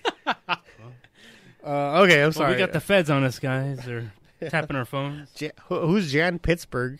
Jan Pittsburgh. That's got to be a running thing now from on. uh, Jan Pittsburgh. Let me throw that in the hashtag. Uh, yeah, yeah. Hashtag Jan Pittsburgh. Pittsburgh. Jan Pittsburgh. Sorry, Siri, you're fucking fucking me up. Whatever the fuck. I don't know. I I really think that uh, they don't get enough credit just because the gimmick they have. In the same vein that Kiss fans don't get enough gimmick, right? Because of the whole makeup thing and the parody thing, you know, that kind of thing. You guys want to talk about yourselves real quick? I'm gonna take it. Oh yeah. Shit. Or do you need to? Should I pause it so yeah, we can yeah, all pause take a break? Yeah, Okay. I, I was like in the middle of. Uh, what were you saying, Frank? So that um, Tuesday, Yeah. uh, did you watch the news at all? Uh, well, internet. Yeah. Internet? Philip DeFranco. There you go. Shout out to Philip, Philip? DeFranco show. No, no, no. He's a uh, YouTuber. Did you didn't watch any local news? I don't watch um, local TV anymore. I mean, I'm all about Hulu and Netflix and YouTube, basi- Well, basically. apparently, uh, the building we live in uh, was trying to set on fire. was what was? Somebody was trying to set it on fire. Oh, okay. So Yeah. uh, attempted Oh. arsony and all that. Yeah, Tim. That was uh, a, a little bit scary. You l- let's be uh, specific. You live in downtown Long Beach, correct? And what's your And- address? And what's your? 568. Oh. On uh, Beach Boulevard. Cedar. Yeah. No. Yeah. What is it? Ocean. Ocean Boulevard. That's what it was. Yeah. yeah. Something. A yellow card, guys. Yellow card. No, yeah. Um. So I was trying to. It, it got a little scary, like um towards like the middle part of it, um, just because when I was uh, trying to throw the trash away, uh, I saw some of my neighbors from the sixth floor trying to come down, and they were rushing down, and I kind of like peeked out through the middle of the stairs, Hmm. and I saw uh, uh, just a hand with with a nine, and I was like, uh, I kind of like freaked oh, out no a little shit. bit. And I'm like, what the fuck is going on? And then um, I hear the fire alarm going off and all this thing. It was going off for a while as well. Um, and um, we looked at in, in, you know, the Instagram and to see, like, what's going on outside, and they're trying to tell us to On evacuate the building. Yeah, it- well, I have this thing that social media, it's probably like the best way to get you know get news because everybody just wants to put it out there instead of like social. I mean, That's true. News Yeah, outlets. Interesting. yeah. Interesting. So uh, anything gets picked up like it's social media faster. So it's in there. So long story short, um, the guy that was trying to set the the building on fire was uh, dragged out by uh, the SWAT team. Uh, Oh. Did you find out the motives? um, mentally unstable. Was he? I'm saying was was he a former resident of there? That kind Well, of thing. he is a former resident now. He's not going back to the building. so he did live there. Yeah, like It, they, he was barricaded in in, in his uh, apartment in the sixth floor. And was it like a rent due or no, he he just pretty pretty much you know drawn to himself. Like he tried to set the building on fire. Yeah. and uh, they I guess it was sent out to uh, psych ward for evaluation, and uh, he's not coming back. But that was a that, that lasted until like three in the morning, Yeah, I'm sure. Yeah. and uh, you, you could hear the SWAT team and then fire trucks everywhere. Uh, you can get out. I, I got as Christina as far as like panic. prep was going, was there a? I mean, is this just a guy with a lighter trying to uh, light the corner of the building, or was there like gasoline already set, things like that? that. Um, I didn't see at all Yeah. because there was like really like no fire. We didn't really smell anything. But as soon as I saw like the hand with a gun, I knew I had to get back into the apartment and just like stay with her. You didn't want to like stop him or anything like that. No, because then uh, d- was remembering like uh, what I saw instead of jumping to conclusions. Yeah. Um, just like the the blue part of the uniform, so it's like I knew it was an officer. Oh, that's what you saw. You Yeah. saw uh, already an officer like, in yeah, midway. already a Okay. police officer trying to like get him to come out because he was, uh, you know, uh, trying to set the whole thing on fire. I wonder if he thought like the he needed to quote unquote cleanse the building. You know, he thought there was demons in it, or you know, like I, I, want, I want to interview this guy. Well, yeah. yeah. uh, Well, then again, um, that building ha- has some uh, uh, weird stories. Uh, Yeah, I know that it has a history of like haunting type things and mentally unstable. I, I, I remember when you I think I've told you that when you guys moved in here, like man, I'm so cool. It's so cool you guys moved in here because it had a history with it. I remember telling you guys that or that kind of thing. But well, the more well, we, we've been living there for a while, but the more we're learning about the building, and uh, the more our landlord, and, and not only her, but like people that've been there forever, they're Yeah. trying to, you know, they tell us what what happened. Um, the more I find it, it's really interesting and it's a little creepy. Yeah, I bet. Yeah. 1920s building. It's uh, it's awesome. And it looks like a 1920s building Yeah. too. Yeah, very old school. Very uh, if if you're at home trying to picture something, picture like a 1920s Harlem apartment. That's kind of what it looks like. Best bet. You know. Yeah, it was one of the uh, not not the beginning part because I think there were more buildings. Uh, you know, 1919 Mm-hmm. uh, and then 1920s they built uh, my apartment building. Um, but it was a hotel back in the day when it was oceanfront, and I believe um, What are some of the- Monroe, a bunch of like, um, you know, celebrities from like back in the day used to stay there. It used to be like super nice. what are some of the uh, the creepy stories that you've heard Um, that you want to spread? Um, a guy completely vanished. completely vanished. Yeah, his uh, his rent was due for the second time in a month, and they knocked on his door, and all his belongings were there, ID, everything. He just gone. That's not as creepy as I thought it would be. You he know, might like- be in Arizona. What? Let me give me give me a creepy, creepy one. Give me something where like, what the fuck, you know, that kind of thing. Well, I'm not as perceptive as uh, Christine because Mhm. she's more of like uh, she picks everything up. It's, Um, uh, hypersensitive. yeah, uh, like shadows here and there. Yeah, Um, I've heard that before. Yeah. Yeah. Yeah. Um, I mean, you spoke about it before. Yeah. yeah cold spots. Uh, um, just weird noises here and there. Uh, I knew a person that was, you know, could read shadows, and he wanted to set the building on fire to get rid of the shadows. That's right. I remember. no, and the the the eighth floor. Um, you, once you go down the stairs, if you're if you're around there, and just go down the stairs. It just it feels weird. I believe that's the ballroom. Sorry Mhm. about that. Uh, uh, that's the ballroom used to be there, and that's it. Just it's it has this like cold coldness to it. Other than that, I, I, never Hmm. felt anything. But that's also the room without the heater, right? So there is that factor, All all the floors have heaters. except for the ballroom. Um, there's th- uh, That's why it's cold. rooms around it. Nope. But the ballroom is cold. So, you know what? Does that? No, I know what you're trying to do, but yeah, no. It's like, not just the spot. It's just like just around the area. Makes sense. Yeah, no, it does definitely have a. It's really curious, really cool. Like, if you want to take pictures anywhere old school, that's where you'd go. Like, I remember there was a por- porno film there, was starring. uh Man, I forgot the girl's name. What was my She has, yeah, she has a birthmark on her right shoulder, big tits. Fuck, I forgot her name. She's really pretty, really pretty girl. Anyways, it was set in like in the 1930s or whatever the shit, and they filmed it there just because it had that kind of vibe or feel to it. You know, like if they were making a Captain America movie set back in the 40s, they would film the all the apartment stuff there. You know, that kind of thing. Yeah, but do do you think it's more our imaginations playing a trick on us just because it has that kind of vibe and that kind of look, that kind of thing? Yeah, There's definitely that element to it. It's an element to it. You're expecting it, so like Well, any little. Not to say that it isn't really Yeah, happening, true, right, right. but it's a factor. We have to Definitely consider it, right? factor. I always, It's a big variable. I always, I always, I always like to include because look, not to say that aliens don't exist, or not to say that ghosts don't exist, but let's be real. Let's be real, man. This might be a factor into why we're thinking that it's very possible that ghosts or aliens might exist, right? I always want to be upfront about it, you know.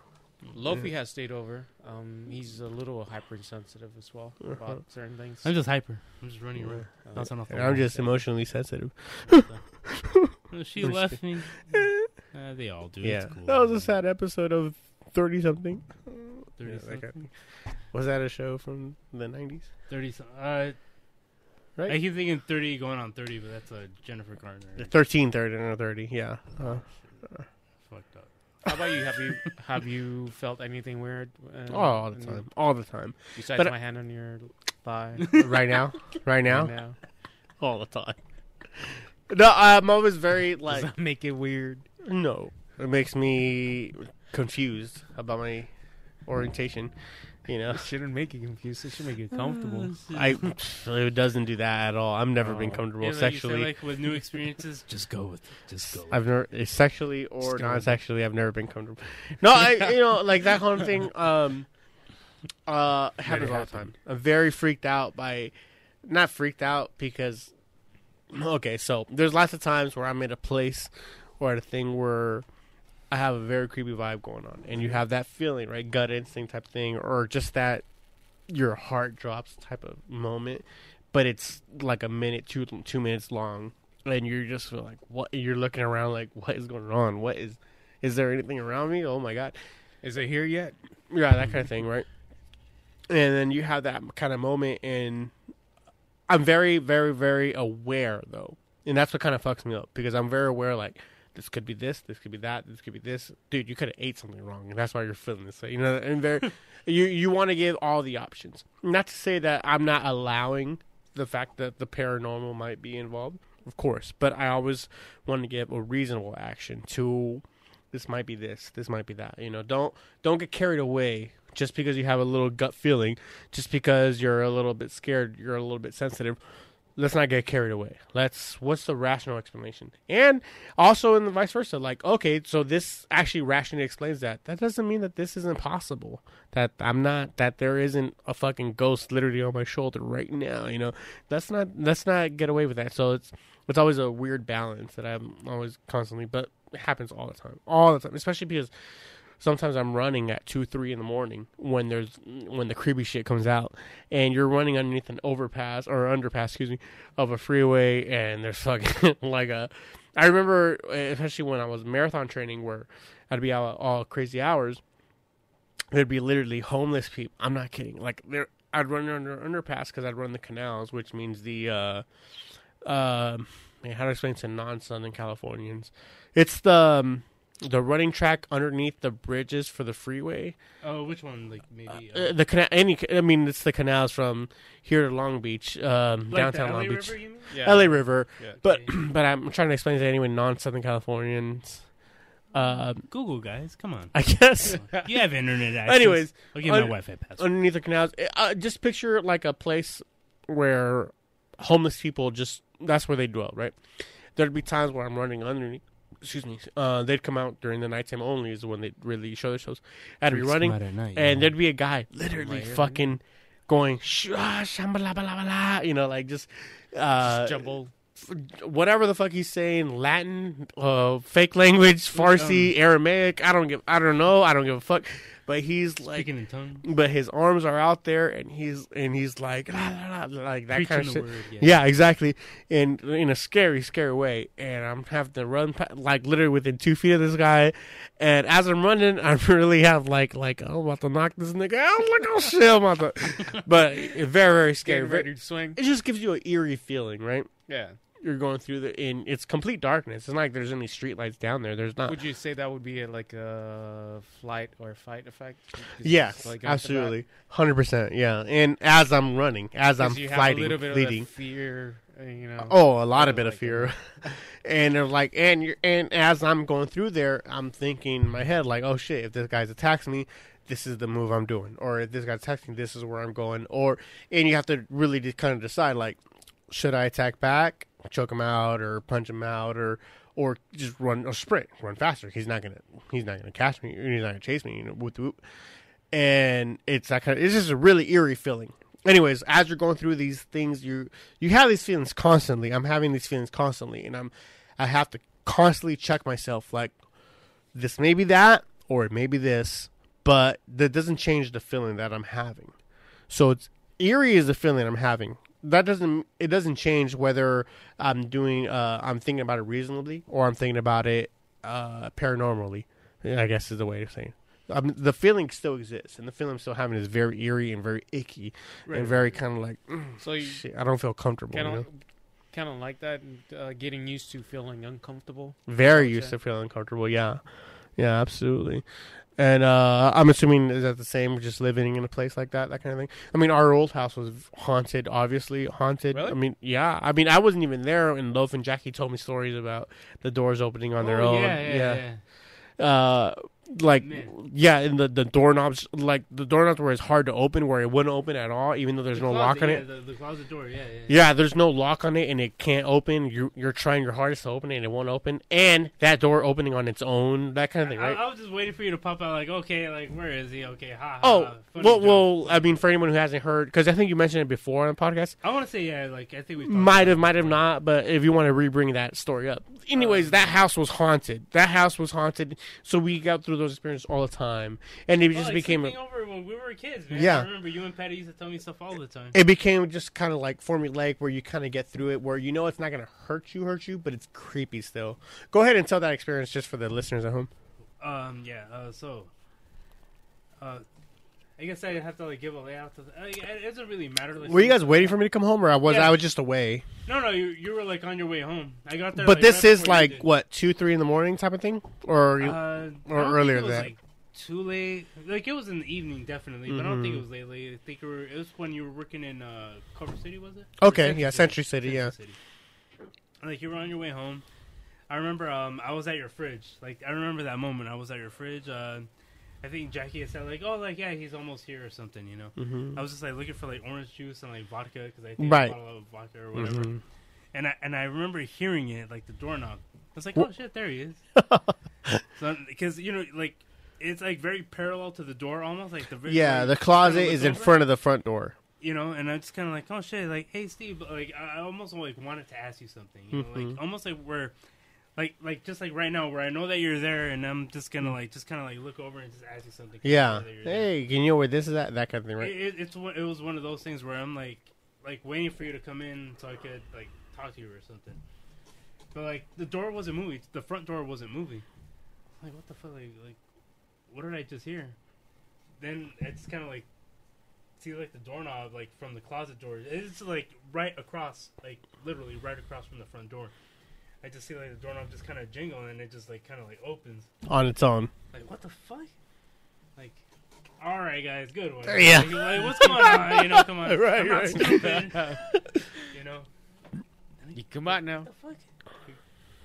Like okay, like like who else is in here? You know? Yeah, huh? Because as much as you might want to believe You got you know, gotta it's keep in mind that this doorknob, specifically for this closet, is extremely hard to open. Even when you turn it all the way to the right or left, like pulling it, it it, it gets stuck easily. You literally have to muscle your way through it to pull it open.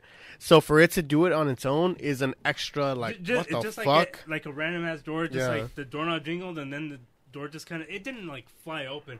It was just very like you know creaky, just almost like cliche horror movie stuff. It was letting you know I'm here and I'm creeping you out. Uh, yeah, Well, cliche horror first. movie At shit. first, you know, it's like like the first instinct is like okay, like oh, you know, like Someone's got and trying to play a trick on me Yeah, Okay, fine, Uh-huh. whatever, you know. You come out I'm the like, closet the now. fuck? And then when you got here, like you you were um like like what are you talking about? Like Yeah. like I just got here, Which is like way later, right?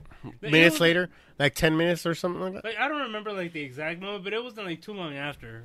Because I mean, I was just like puzzled. I just remember being puzzled, like like what the fuck just happened? Well, what did Like- you tell? Because it's only you and Jackie awake Yeah. at the time, right? So what did you you do? What were Jack? Jackie's at the computer, I'm assuming. at the computer, which is like right to it would be to her left, like Mhm. the, the door would be to her left, and like I don't like I think it was just like one of those things like like what is that? It's like I don't know, like like come on, like Right. like I was right here. Like if you could tell me, like I'm not gonna be mad. Okay, you guys got me. You can Yeah, yeah, yeah. whatever.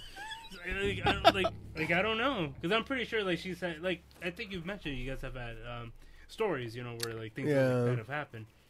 And I guess it was just like my first time where I actually like witnessed experiencing or witnessing it. Yeah. You know, I was like, okay, come on, like don't make fun of me. Come on, it hurts my feelings. Come on, stop. you know, it, it was just uh like I had never experienced it before. You know, it was, like it was my first time maybe. I was just uh being uh skeptical because uh, I don't know what to think. Like, come on, like it was just like a door moving. And I'm pretty sure like somebody had a string somewhere. It was like I don't know. You weren't buying it, huh? Like at first, I wasn't like, okay, come on, like, like you guys are messing with me, right? Right, right, right. But it's like, oh shit, it, that's what it was. Like I don't have any logical explanation for it. You know, like maybe somebody could be like, oh well, it's because of the heat expands the wood and does this and that hmm like some kind of logical explanation, but I don't have one just because it was a closet. It wasn't like a room where somebody just kind of like messed with the door and just kind of like hid in the closet or jumped out the window. It was a closet in the middle of nowhere Like at yeah, ten at night when the kids already said no one's around there. right.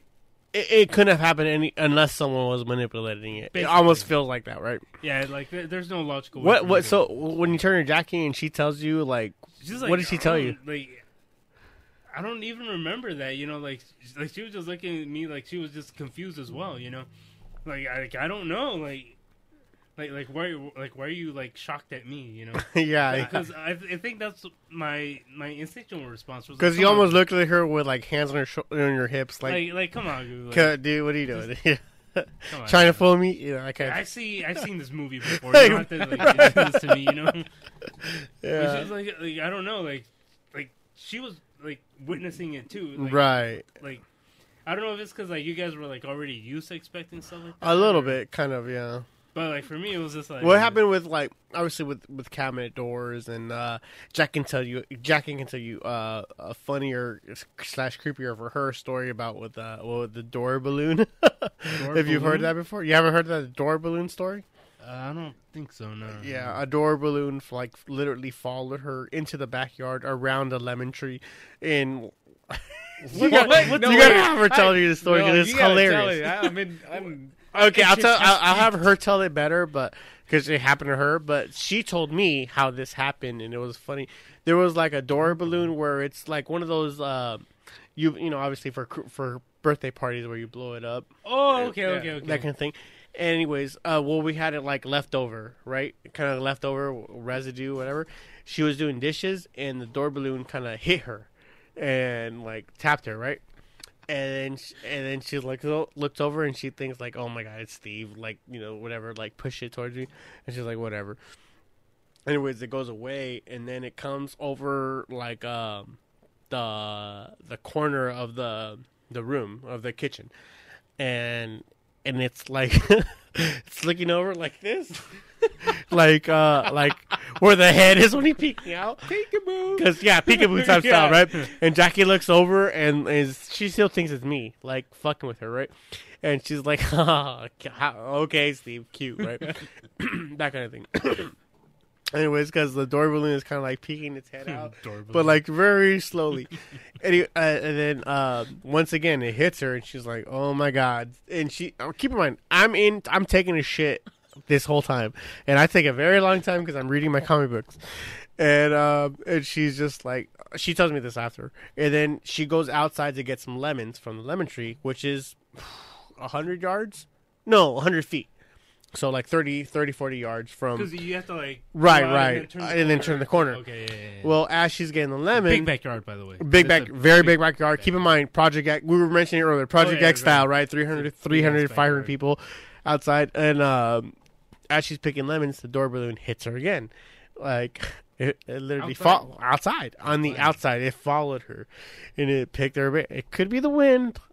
This is my analogical, uh, uh, analog mind type of thinking. Like it could be the wind, that kind of thing. Hits her again, and she freaks out. Like what? The? She, you know, she says that thing, turns around, like oh shit. She turns around and pushes it away, and like kind of like, you know, just smacks it. It's a balloon, fucking smacks it, right? Big door balloon, Mexican, uh, what is it, a Mexican party shop, you know, one of those kind of things. Gets her balloons and and as she's walking by, as she's coming back to the thing, she turns around, and the balloon is like has her face on her and is floating away, kind of like doing that whole thing, like I'm watching you. No and she's creepy. And then she comes to me. I'm in the bathroom. I'm on the toilet seat still. This is like ten minutes. The whole thing takes like ten minutes. she comes to me in the bathroom like, "Was that you?" She she says this. Was that you? And like very angrily but laughing, and like, and I'm reading my Teen Titans comic book, whatever the fuck, and I'm like. I look up at her. like, the fuck are you talking about? it's just like that wasn't you right now with a door balloon. Like door? What the fuck? Can I? Okay, babe. Whatever. I'm reading. I'm like ignoring her. I'm reading my book. Whatever. Miss Martian just got found out as a white Martian, so I gotta, you know, whatever the, whatever the fuck it is. She's like, that wasn't you right now. You didn't put the door balloon. I'm like, what are you talking? Now I'm now I'm actually asking her like, tell me what happened, everything that happened, because I'm completely interested. no details. Oh, please tell me everything. You gotta have Jackie tell this story. You never heard this, Luffy? You gotta have Jackie tell this story maybe. because the way she tells it makes me makes me tear in laughter so bad because I'm picturing the door like with her hands out. Just like la la la la. It's the way she said, but she's so frightened. She's frightened of this door balloon, like la la la la. la. Uh, it- it's hilarious. Anyway, okay, the house is haunted. Is that what our original point was? Yes. We have confirmation. It's amazing. It's crazy, dude. oh. Uh, yeah. So, anyways, the house is haunted sometimes, and whoop whoop. You know, our new house we haven't had too much trouble with. So, but yes, we get that every now and then from time to time. But you gotta slide it off. Hey, I gotta, I gotta keep thinking. Like, you gotta think of it logically and. Rationalize. Ra- you know, you got to rationalize, but at the same time, not ignore the fact that it could be something parano- paranormal. You know. Do you feel the same way? No. No. What do you No. think? Only paranormal or only rational? Um, I think I mentioned this before. Uh, it's uh, harder for me to, uh, you know, believe that that's happening without. So only rational? believe- Yeah, Mm-hmm. in a sense, I I, I, I, I would understand that uh, it happened somehow. The wind pushed it, or whatever. But Jackie's balloon story sounds very creepy. Gotta have her tell you tell you the story because like, for me, I'm, I'm like maybe it's just like she had like an electromagnetic field that was just like you know trying could to be, attract like, the static yeah. or you something. you I Static, mean it's obviously you know my backyard. It's Yeah, I the, know. The that's balloon why literally I'm like, followed it her. followed from the kitchen, turned around, And it a hit her, and it literally hit her. And then come back around. Dude, it's so fucking funny the way she tells it. Because in my head, I'm picturing this fucking door balloon with her hands out in the in the weird in the in the way that the hands can't move. You know that whole thing, like uh, uh, it can't move without the head moving. You know, I'm like- imagining it went down the stairs and then. Oh went man, that's how, that's how, that's how, that's how I was imagining. I started laughing when she Big told me this. the kangaroo song? Yeah, the kangaroo song. That's- that's yeah, actually Barney what style. I'm pi- uh, picturing right. Dude, it's so funny the way she would tell me because I started laughing and she's like, "Don't fucking laugh at me," and she she was legitimately scared. Like it, wow, man, it's too funny. You gotta have her tell you the story. It's too it's too good. Oh, Uh, no, no, no, like I always try to rationalize it, but I'm not ignorant to the fact that it may not be not possible. Well, dude, I'm always me and Luffy are always Oh, going yeah, back yeah, on it. Like it's very. Po- I'm always acknowledging the possibility that the paranormal may be real. You know that you Well, have I'm to. not contesting that it may may not be real, and I, I, I think it's real, but I, it hasn't happened to me. Oh, yeah. And I don't really want to say I want to witness it, but I'm just saying it. It, it just Hey, it hasn't could just be a happened. doorknob. That's what it was for me. Yeah. Like if it wasn't for Right, that, yeah, like, right, it would- right, I would right. have been the same thing, but And you're very much into that world where you're ex- trying to see something, like, right? you want to, but like Yeah. still, I, I'm not gonna just like jump out like, oh, like a fucking uh, leaf fell from a tree. That's a oh no! Yeah, right, Like, right, I'm right. trying to do that. Like, like I want to like see some shit. If you know? feel that eerie presence or eerie ickness, Oh, then yeah. it makes you. That, that's what like okay, then I feel that eerie ickness. Whether it's Coke to Pepsi or whatever the fuck, but you felt yeah. you found know. my fucking car. Pulp Fiction. Very good. Whether whatever that feeling is, you got that feeling from that from Yeah, that yeah. door in my house, the doorknob feeling in my But it in my wasn't haunted like house, at whatever. just because they caught me so off guard. It was just like, uh, oh, like hey, Steve. Like, oh shit, like where's Steve? Like, right. Like, okay, like what's going on? It wasn't until after you know, kind of like putting two and two together. Like, what the fuck was that? Like, Right. what was that? You know? That's You curious. because I thought you. I thought your house before that was haunted too. You didn't. You didn't think that? No, I mean, yeah, because you guys have told me so like since forever, but I never like seen anything. You know? Right. Right. Right. It was that, that was like the only time that I ever like actually seen it. with your own eyes or felt yeah. it felt that eerie experience right that's kind of, that's kind of the whole point if you feel something whether it's um the evidence is valid or not whether the evidence could be kind of skewed away or not if you felt that divine presence or if you felt that ghostly presence you felt it man. That that there's no if ands or ands what about it. And maybe that's kind of what hasn't happened for you. You just haven't felt that kind of convincing presence right? Yeah, is the best way to put it. Because like now and then I, I I do feel like cold spots in the building, but it's just like you know your your your hair, you know, back of your Yeah. neck, uh, Maybe there wasn't a up, know. heater over here, right? Yeah. Yeah. Yeah, whatever it was. There's nothing Yeah, to convince like- you. Well, uh, I I don't want to say I don't I don't want to believe in you know all that stuff because I like I said I I do believe there's a, a you know a paranormal or like life after death and all that good stuff, but uh, I don't want like it's strong assurance as a balloon following me, but uh, I I believe there is, and it. it, it Fortunately for me, I, I haven't felt anything like that strong or witnessed something in, in that nature. That's all right. That's it- cool. Yeah. I've, yeah, um, I was gonna say I think I've mentioned something before, but uh, no, um, not to that nature of you know doors opening and balloon. yeah, Dora the balloons. Explorer I, I'm balloon. still like imagining that balloon. Just like, it was adorable. when she Yeah. when Jackie told me the story, I couldn't stop laughing. I was like, but she, she was frightened, like almost like oh, watery eyed. after following all the way. Dude, she was watery eyed, and actually, that's what kind of made it funnier for me. like, what the fuck? You're afraid of a balloon, bitch? Come on, you know. Nah, like, um, I don't know, man. To me, I feel like uh, I just you gotta acknowledge the possibility that it might be possible. You know what I mean? Yeah, That's kind of how I feel about most things in life. Just acknowledge possibly that it might be possible. I'm not sure about anything.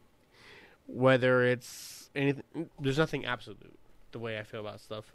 And whether it's a theory on God or the theory on evolution, I'm not absolute about anything. It may be possible, maybe not, you know? And you just kind of have to judge your life on variables. And the ghost thing, think about things being possible in the afterlife, it's a variable. May may not exist, may not may but may will exist, you know. To be able to allow yourself that judgment, you know, not to be so ignorant to be so I'm sure it doesn't because it hasn't happened. You know, allow it. That kind of thing. How, uh, do you feel that way, or because you do seem pretty open to it, just because it hasn't happened to you personally yet? You do seem pretty open to the experience that it, well, the, the extraterrestrial life may happen. Uh, either extraterrestrial or extra uh, paranormal life may be possible. well, both are, are possible. You know, we can't we can't be the only. You That's know, a great mentality species. to Yeah. have. Great mentality to have. Yeah, That- they're what- both possible. Yeah. what made makes me more open is just you know just uh, Christine being you know hypersensitive. Oh It's right, your girl. So I have to, uh, you know. Yeah. uh, But even if she's fact- made up, even in if your I'm head. like skeptic, I have to um, believe that that what she's telling me is the truth. Because if she sees something and I'm not feeling it, that doesn't mean that nobody's like right there next to her. You know, Like she's like the conduit, or she's like the kind of the translator. Like Yeah, She she it, she but- yeah she she could tell me it's like it's there. I feel it, you know. And so you have to, um, you know, trust me that something is there. right. So right. so I do, but other than that, I did. I don't really, you know. But is it like something like where um it's not so much like the openness to it, but like, you know, like I guess it depends on the type of person, you know. There's some people like, oh, I don't believe in ghosts. Like it's like not even like like you don't like give them a sign like, oh, I don't believe in ghosts, like whatever. So anyway, like this, this, and that. Or is it something like you know, it's kind of like a thing where like, hey, you know, like, uh, like, uh, I don't know. Want to say like the occult in general, but you know, like when you talk about like ghosts and spirits and like all like these kind of like you know forces, you know, like maybe they're just like more uh, apparent to some people and not to others. But does it mean that they're not really there, or maybe some people are just kind of daydreaming? Like, it, like, is it like a thing where like like say if it wasn't for her, like you probably just brush it off as like maybe it's just nothing, or maybe people are just trying to like you know like put way too much you know thought into something that's probably not even there. You know, it's just uh, It, it could be both, like like you said. It could be like just because a leaf falls, oh, a ghost is there. You know, um, you that that's a possibility. Or you know, what if somebody really knocked that leaf down? from like a ghostly gardener, yeah, like the easy, ghost man. uh, Walt Whitman or something. leaves of grass. Yeah, man. thank you for getting that. Thank you very much. uh, yeah, I don't know, man. I don't, it's just be able to acknowledge the possibilities is. I think that's important. You know, Yeah. not to close yourself off from like, nope, ghosts aren't real because this and that, Yeah. or not to not not to close yourself off from like, oh yeah, of course ghosts are. now you're gonna seem like an idiot. You know, yeah, it's like all right, a little bit of both, right? creepy. Yeah. Uh, balance, man. Du- duality, right? Yeah. T- uh, uh, um, yin and yang. What was I thinking? Yin. Taoism. Yeah. Uh, Gemini was it? Uh, what were the two Gemini's? Mm, Steve and Jackie. Oh, that's right. That's right. Is that what you mean, or no? No, no. I I was- mean, um, uh, like in Face Off, what was uh Nicolas Cage and his brother? Because Castor Troy and uh, Castor and, and uh, fuck, what was uh Nicolas Cage's one? shit. Archer Troy? No, Archer was. Uh, uh, John Travolta's character. No, Castor was Nicolas Cage, and his brother was uh was something else. But yeah, that's what Gemini was. yeah, yeah, those were the names. Castor and um.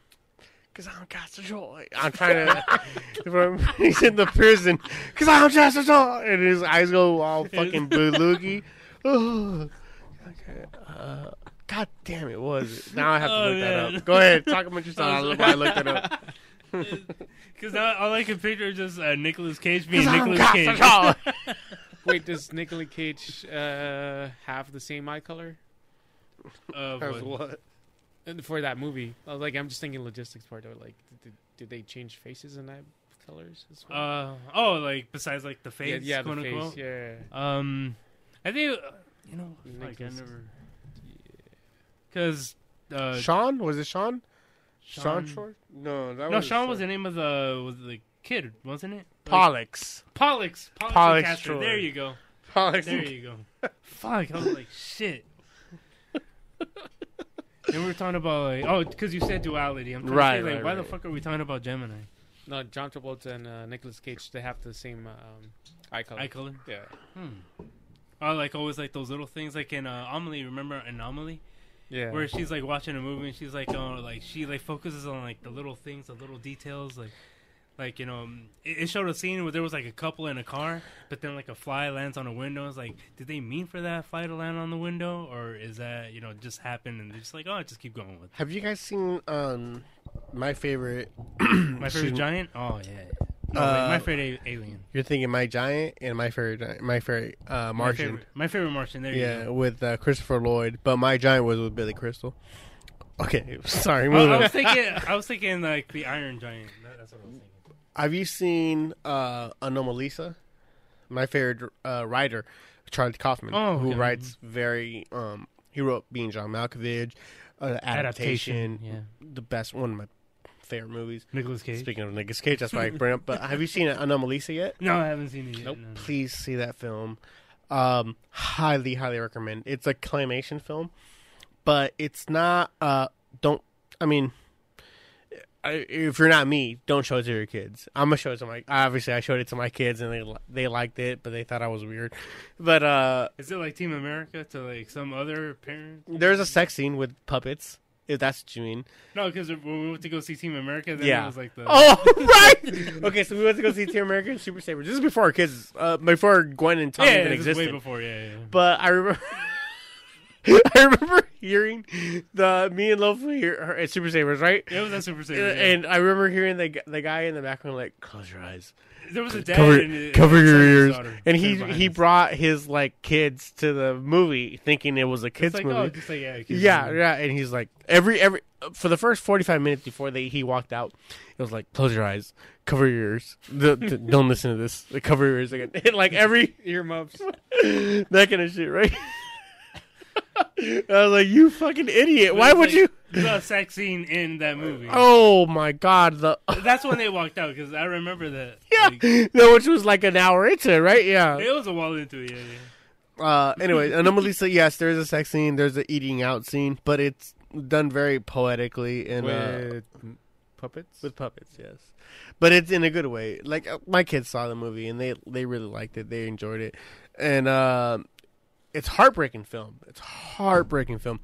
The guy goes tra- he travels for work. Um, he goes in Cincinnati like myself. You know, very very hard. Wes Anderson. No, excuse me. Um, Charlie Kaufman is the kind of guy who he writes films in a way where it gets you thinking about everything in the background.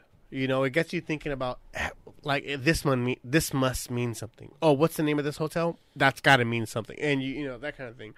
He gets just like everything he does. It, you think it has a meaning, whether it does or doesn't. You you you kind of overanalyze every little bit about it, right? And Anomalisa was that kind of film where, to me, it felt like uh, there's like two two voices in the character. There's one guy who's doing this voice, uh, and the one guy who's doing every other voice, and that's Tom Noonan. I don't know if you're familiar with Tom Noonan. He played the Wasn't Frank. Billy West? He no, he no, no. Well, the voice doesn't change. That's the whole point. The voice doesn't change. Every character has this exact same voice, which is Tom Noonan's voice. He played Frankenstein in Monster Squad. That's kind of how I know him. Hmm. He's that very tall, weird-looking dude. Hmm. Uh, he was in Easy Money with Joe Pesci and Rodney Dangerfield. If you remember that film, I remember that because you know my parents had it. and I was watching it. I was a little kid. I shouldn't have been, but whatever. Uh, Tom Noonan, that guy. Oh, he played Jack Slater in uh, Last Action Hero. You know the the villain, the Ripper, Jack the Ripper type Oh, character. man. Doesn't matter. Doesn't matter. I'm speaking of. Anyways, uh, Tom Noonan plays that character, and uh, he pretty much. It, the whole point is you're supposed to have the same voice for everybody because this guy is having like he can't relate to people anymore. Everybody, everything sounds the same to him, type of thing. Until Oh. he meets a girl who doesn't sound the same, and he falls in love, obviously, right? Kind of- kind of thing. Uh, and keep in mind, I'm still talking about puppets here. the whole movie's nothing but puppets, right? Anomalisa. Please, please try to watch this film. I- it it's, on, uh, it's on Canadian Netflix. I it might be on regular Netflix. I'm not. I'm not too sure, but it's on Canadian Netflix. Man, it, it was. I want you know. Obviously, it had notoriety because of Charlie Kaufman, so I wanted to watch this film. I was really excited for it, and when I saw it, I was like, "Oh, it didn't let me down." So I'm very excited for it. Shall I look it up. A- any films that you've seen, Frank, that you uh, like? Oh, yeah, I got to recommend, or that you've taken a shine to? Uh, n- not lately. Uh, I've just been watching a lot of TV shows. Any Um, shows you've seen that you wanted to? Um, mention like I mentioned earlier, um, Christine's watching uh, Smallville, Mhm. um, and I started watching uh, Doogie Howser. So, yeah. Really? what's that what, what's that available on Uh, it's on Hulu. oh hulu oh, okay cool i gotta check it out yeah, Yeah. well hulu's not available in canada Goddamn you fucking canucks fuck you i'm sorry go ahead No, yeah. Uh, I started watching uh, Doogie, and then uh, um, Archer. oh yeah Yeah, yeah, it's Yeah. pretty funny. Uh, kyle kincaid yeah jon benjamin right the actor mhm. who the voice actor right you watch about uh, bob's burgers you know Yeah, dude, they, they had an episode actually. Uh, the uh, crossover where- episode Yeah, it was amazing When- it was amazing yeah that was that was funny. Um, I the last movie I saw, I I forget the name of it. It was on Netflix about the Jewish uh, baker and the Muslim uh, apprentice. Uh, what was it called? Uh, no, it wasn't bake. Uh, it, I think it was called dough. So that was uh, That sounds made up. Are you sure you didn't make that up? No. It says It Jewish that- baker, a Muslim apprentice. Yeah, About it's like baking. the situations in their in their lives got them to work together. You know? the situation from Jersey Shore. in their lives. Uh, who stars in the film? I haven't heard it. It's called Dough. Yeah. Uh, let me see if I could look it up real quick. Uh, but yeah, it, it was interesting because they, uh, um, the baker was uh, his his shop was pretty much going down, um, and uh, he introduced him to uh, new life, just uh, new apprentice, bring other techniques, and Well, I know the um, um Jonathan Pryce, Jerome Holder film with Phil Davis is also in it. let me see. The little black kid, right? Yeah. It's directed by uh, John Goldschmidt. That one is the one you're talking about. It's more like a marijuana film, right? It's, um, not. Well, yeah. There's marijuana involved in it, uh, baking all that. Uh, that's kind of like how it would be. But it was me last year, right? Uh, did you happen to find? Yeah, hundred percent. I'm just reading off the fucking thing. It? Uh, It looks interesting. I'm probably check it out pretty soon, or on the plane ride on for my next trip. Yeah, that sounds pretty cool. Okay, so cool. The dough. That's something. Mhm. makes Okay, yeah, I'll check it out. You like? So you like films like that yeah, once in a while. I- with the I- contrast and all that? Yeah. What do you see right now that you? I mean, would you see yourself as a, like a filmmaker or anything like that? Do you see yourself doing something that? like visually striking? Yeah, Um, just like anything. Like even if it wasn't visually striking, like as an indie little director. Like I always saw you as a independent film director without a film. You know what I mean? Would Well, you yeah, see yourself that's doing actually that's pretty. What story do you, would you want to tell? Um, I would probably uh make a movie out of like still pictures. You know, like you know, just keep continuing like back in the 1920s, like movement of movies. Like remember, if you see like a black and white movie, you see like a picture of the city, and then they move to like somewhere else and they start acting.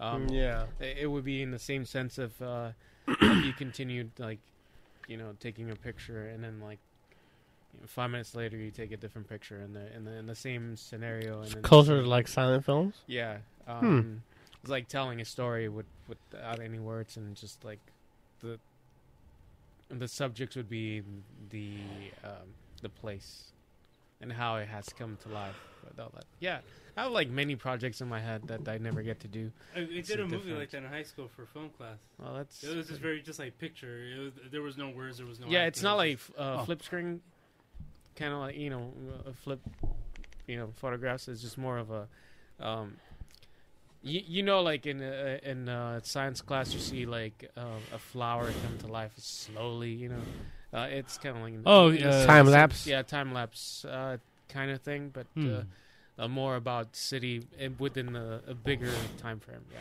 Oh, okay. Time lapse. It's perfect. Nice, nice. That's good. That's good. it's also um being keeping uh several pictures uh of places I would go and uh maybe put that into a book. Well, Nice. what are the, some of those uh, desired places? Where would you like to go travel to and all that? Um all over the world whenever I I can. Yeah, I mean, who wouldn't? But like, are there any specific like Any specific their areas first, their or their first, their second, fir- yeah, locations. Um, location wise, it would be more of. Uh, I think this is more like a pioneer or so, like places you haven't, you know, really been. But I think people have been in Like Everywhere. Cerritos or Lakewood. Lakewood. Sounds good. Yeah. no, I mean to like uh, more of uh, uh, places where where we've been in life. Uh, like Yosemite is a, a really a good place that I've been. Hmm. I like to visit that again. I'll take more pictures. Oh, okay. Yeah. Hmm. You've nothing been fancy, there. nothing extravagant. It's just like it just opens up your your mind a little more. Did you run into like a Wendigo over there or anything like that? No, we did stay. Um, That's scary. yeah. Wendigos is scary. Hear good or bad things about it. what about that? Skinwalkers. Yeah, skinwalkers. There you go. No, we did stay in an area that uh, there were some bears around it. So uh, you- you- Rhinos, bears, rhinos. black rhinos. How about you? Um, is there anything that you see yourself doing besides music? I've been, I've been all over the world, man. You're talking about traveling? No, I mean like um, creative wise. Like Oh, I know this is creative-wise. creative, and I music is more creative. But there's something that you wish you want to do. Man, make a black baby. It's pretty creative. And like it. No, uh. Uh, honestly, I feel like the podcast is the next step in life. I, I really, feel, as much as I'm getting back into music, I, I made enough where I was like, uh, I'm satisfied with what I did.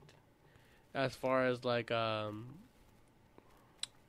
the people that like that kind of music at the time, it was a mix of like new metal, mix with old metal type thing, and it fit and it related to that that kind of that kind of person. You know, Downfall did its job, kind of thing. You know, and now I'm kind of moved on to a new faction in my life where I feel like podcasting is um, I feel I'm doing what I'm what I what I like to be doing. And as far as creating, unless I'm making an independent film, which I don't have any intention of doing, I'm I'm good. You know, you know, I I, I like what I'm doing. I, I like this faction of my part of my life. You know, Yeah. where I'm not like um, I don't think I'm gonna look back at this point in my life and think like, man, why did I do that? Man, I regret or I have a regret, and like, man, I should have done this or I should have done that. Like, Hey, I, I, I like I like the fact that we're doing podcasts right now, and we can our opinions and our voices during this time of our life are on there on Front Street. You know what I mean? Hmm, yeah, Kind of yeah, like yeah. that. Yeah, have you ever thought of a downfall reunion? it's not possible anymore. No. No. Did you ever thought about it? Yeah, I mean, uh, for everybody who at home doesn't know, that the name of my old band. Uh, it's just not. I only talked to literally like two of the guys from that that that band anymore, you know. So it, it just wouldn't be. I'd have to reunite with everybody from the old fact. It just wouldn't be possible, you know. Sounds like a documentary in the making. Exactly. Go ahead, go ahead. As soon as you said uh, creative films, I was like, hmm, the laugh. Of The downfall. laugh of of a band who never happened. Uh, Yeah. I wouldn't watch that documentary. Maybe a, a, a couple hundred people from North Long Beach would. Yeah, maybe uh, anybody who remembers us, but it just wouldn't be. um It's not like to the two people that I still are in contact with. But one of them is interesting. you know, it's just you know. To be honest, it's not. How did how did uh, downfall come about? Oh, how did my band come about? Yeah. Uh, before we were down, we were another band, and keep in mind this is all high school shit, right? So I was writing a lot of music that had no lyrics to, and I was trying to, uh, like, damn, I, I'm not really a lyric guy anyway, and I'm not, I'm definitely not a singer. So I came up with Francis, Francisco uh, um, Ayala, I believe his name, last name is Francisco. Seven ten.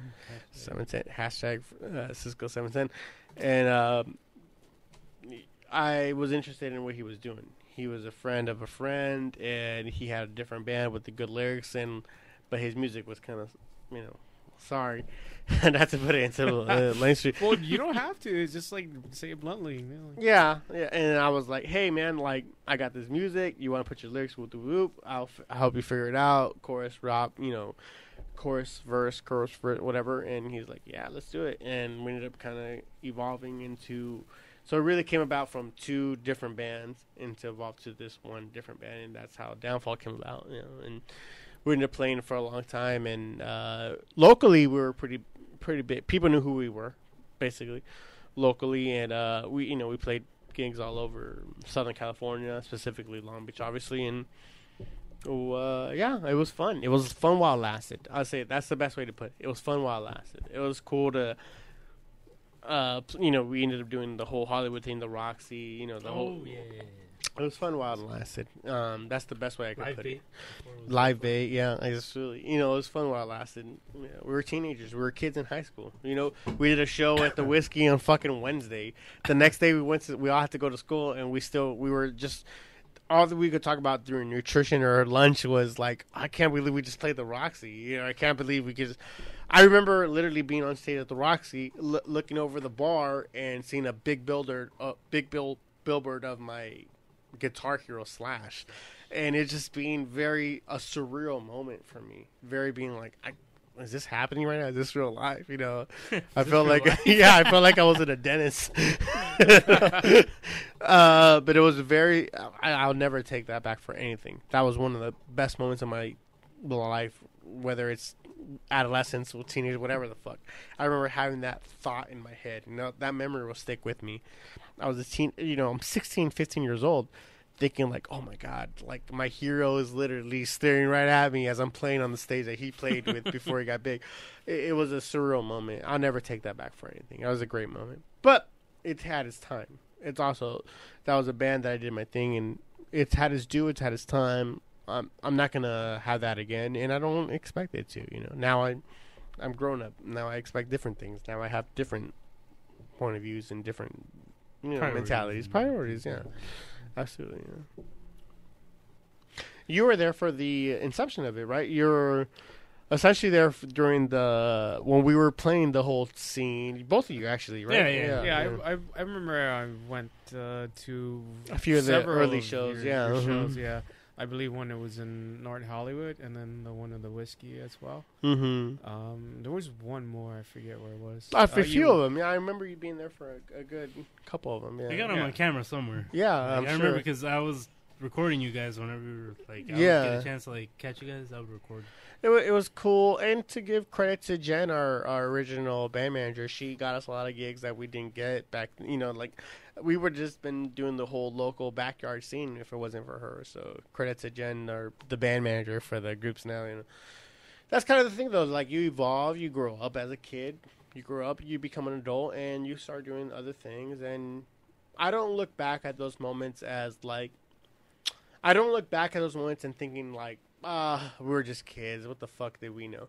I look back at them like that was a good time in my life for that moment. You know what I mean? That made me. It, I kept the memory from that time in my life, and I'm glad I did. You know, it didn't make me think. I don't think any less of it or any more of it. It is what it is, and it was a good time, and it gave me with a good memory. You know. Yeah. That's kind of how I look at it now. I look at relationships like that now.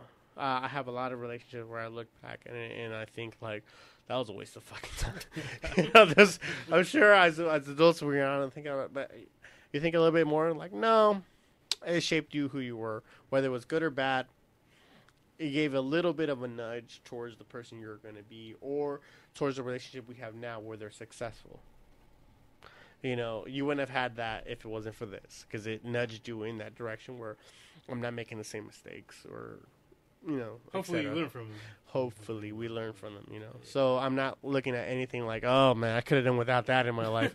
I'm not looking at it like that. I'm like eh, it was- Maybe at a certain time you like look back and I was like, oh my god, you know. Like, what did i know oh then, god like, damn you, it You wise up, you know. You get older, then you know Exactly. kind of put it into perspective. You know what? I'm fucking glad. yeah Just like you know, like being a kid and like my dad being super strict with me. like, right man, when I have kids, uh, because I don't, I remember I've told him that before.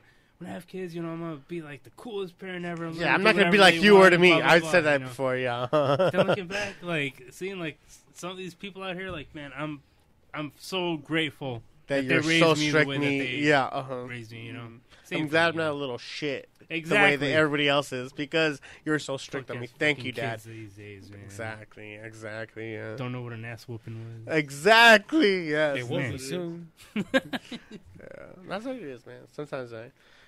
Anyways, as going back to the band thing, yeah, I'm glad. I'm glad I had that experience, man. I really am. Yeah, And not that I'd ever go back to it, or not that I'd ever relive it.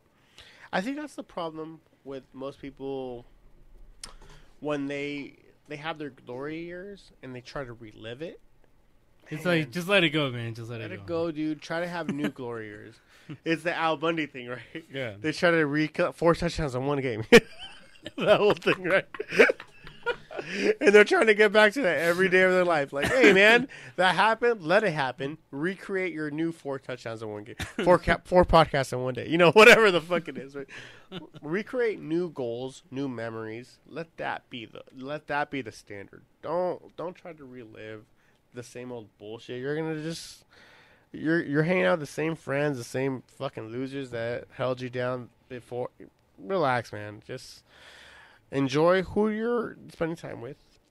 You enjoy who you're you're with that makes you feel complete. And if you guys evolve each other, let let that be the goal. Don't let you know. Don't let your memories hold you back. You know. Don't let your memories kill you, type of thing. You know. Make new memories. I don't know. I don't even know if that's what you were even going for. No, actually, it was just Yeah, interesting. that was a good one. yeah, that was a wasn't good it? one. Yeah. That was a good Sorry one. about that. Yeah, I think that that's been the the. Sorry, excuse me. I kind of like can't clear my throat. Um, that uh, I've, Is that uh, I've, I've noticed that that's Midnight in song. Paris soundtrack? Yeah. Okay. No, I, I noticed that the, the unspoken theme of today has been life experiences and where we're going and where we've been shaped. Um, you know, uh, and I think it's it's fun talking about it. And uh, Yeah. no matter what the situation that uh, or experiences we've talked about, it's more of learning to mm, you know like uh, come out learning from from the stuff that you've done and that it that you messed up Mhm. Like, even though if you- somebody makes a mistake, you learn from it. It's Like you have to be willing, like you just said, to have the the, the open mind of possibilities of like the outcome of it. Like uh, when I was like mentioned, I was stuck somewhere in the hills. The outcome of it is like I don't know how I'm gonna get home, but I'm just being positive that I'm gonna have a good time Yeah, no matter what it is. And no matter if I didn't, you know, you know, go home with somebody and that I know that no matter what would happen, I was gonna be responsible for, for, for whatever it was Yeah. and learn from it. Like if I get stuck, it's my fault that I got stuck. If I go home with somebody else, it's like, hey, I, I learned from this and this is you know, Yeah. something you take away, and and- that's true. Like whatever you you're doing, it's like you have to take take everything as a learning experience. I've learning I've learned that um, more this this last couple of years than any than anything else. Um, I guess it's maturing. You know, I'm maturing a little bit more and more and more. Um, yeah. because if, if you see anything like the story that Luffy shared about the tire, you know, like we weren't responsible, but yet, you know, that was fun, but we learned from it. Yeah. Like, yeah. But that was a great time in your lives, or it Yeah, becomes a memory, It was right? just, it was like so. you don't out have of a to movie. see it. Like when you're growing up, I remember when I was growing up, I, I thought that you know this probably would. I didn't in when I was 18. Never in a million years would I thought I would be with Luffy at that point at that time. right. and right, then right. at that time with Luffy, when I didn't expect to be here where I'm at right now. right. So yeah, it, on the it's more of a, yeah, it's right, more right. of a, a a journey towards what's making you happy, and if you're not happy with it, you gotta change it and learn from it. Ah, man, you couldn't have hit the nail more on the head than anything else. Because I, I definitely feel like a year or even two years ago that I'd be ha- doing this with the people I'm around. You know, I thought certain people would be in my life still, and I think certain people would be way out of my life still. Yeah. Like I never thought that me and you would have communicated again in a long time. Whether it, it would be in passing or not, like the fact that me and you are having a whole three-hour conversation about something, yeah, that's fucking amazing, and that's amazing, and I'm glad. That's awesome. The fact that kind of goes back to what we were talking about in the beginning, where we can just pick up right where we left off. There's not that many people you can do that with. That's with, true. With, Very whatever true. the fact, you know. Didn't you say mention it the best where you our relationship is on pause? It's not necessarily we don't it have never one. ends. Like for It me, never like, ends. It's on pause. Even if I don't see Mike, uh, my relationship with him is still the same. It hasn't changed. He just has. He's doing his own thing. yeah. Well, we Or don't like- speak his name here in this podcast, but yeah, you can go. or or anybody like anybody that I know, like any any anybody that uh, that I know, like I Yeah. said, I don't think of them or they're out of my life. No, it's just like, hey, uh, I know you're doing your thing, I'm doing my thing. Uh, whenever we get together, uh, we're still cool. I'm not, you know, I'm not cutting you off. So Yeah, I mean, I, I think that's great, uh, especially with the the way I feel about Madison Rose. like, I, No, but a- a I lot haven't seen Madison Rose in that. years, I was gonna, but that's still like a. That's my girl. it's probably a porn star. it sounds like it. I, I Lena gonna- Paul, that's the porn star I was thinking about earlier from the earlier. Lena Paul, Lena Paul, big tits, has a birthmark on her right shoulder. I'm sorry, go ahead.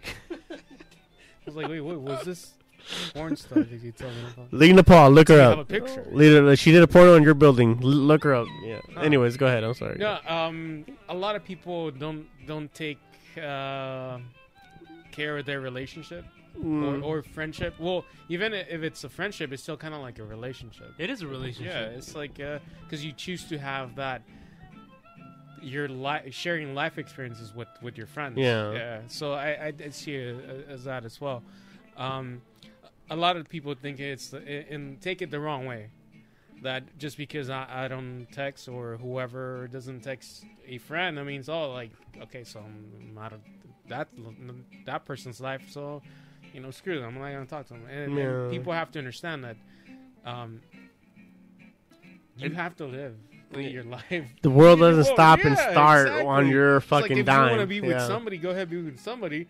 But you know, if you still want to talk to me, you know, go ahead. I'm, I'm, I'm not going to, you know, judge you for anything else that you do. If you, if you, it's, it's understandable when you're, you know, you're doing your thing. Nobody's gonna blame you. You shouldn't. At least not at this age. Yeah. When you're young, I can understand it when you're young and you feel a little bit um like, oh, this guy doesn't reply back to me within a day or two. Fuck him, because you're just so jaded by the. When you're older, you gotta realize like everyone's kind of grown up. Everyone's living life. Let give them a give them some, a little bit of a slide. You know, like hey, let them do their thing. If they get back to you, they get back to you. It doesn't. And don't take it so fucking personal.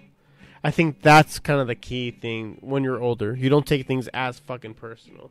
When you're younger, everything's so fucking from the heart, and so you get butthurt about every little thing. They didn't. He, this guy didn't reply to me within ten minutes. Fuck him.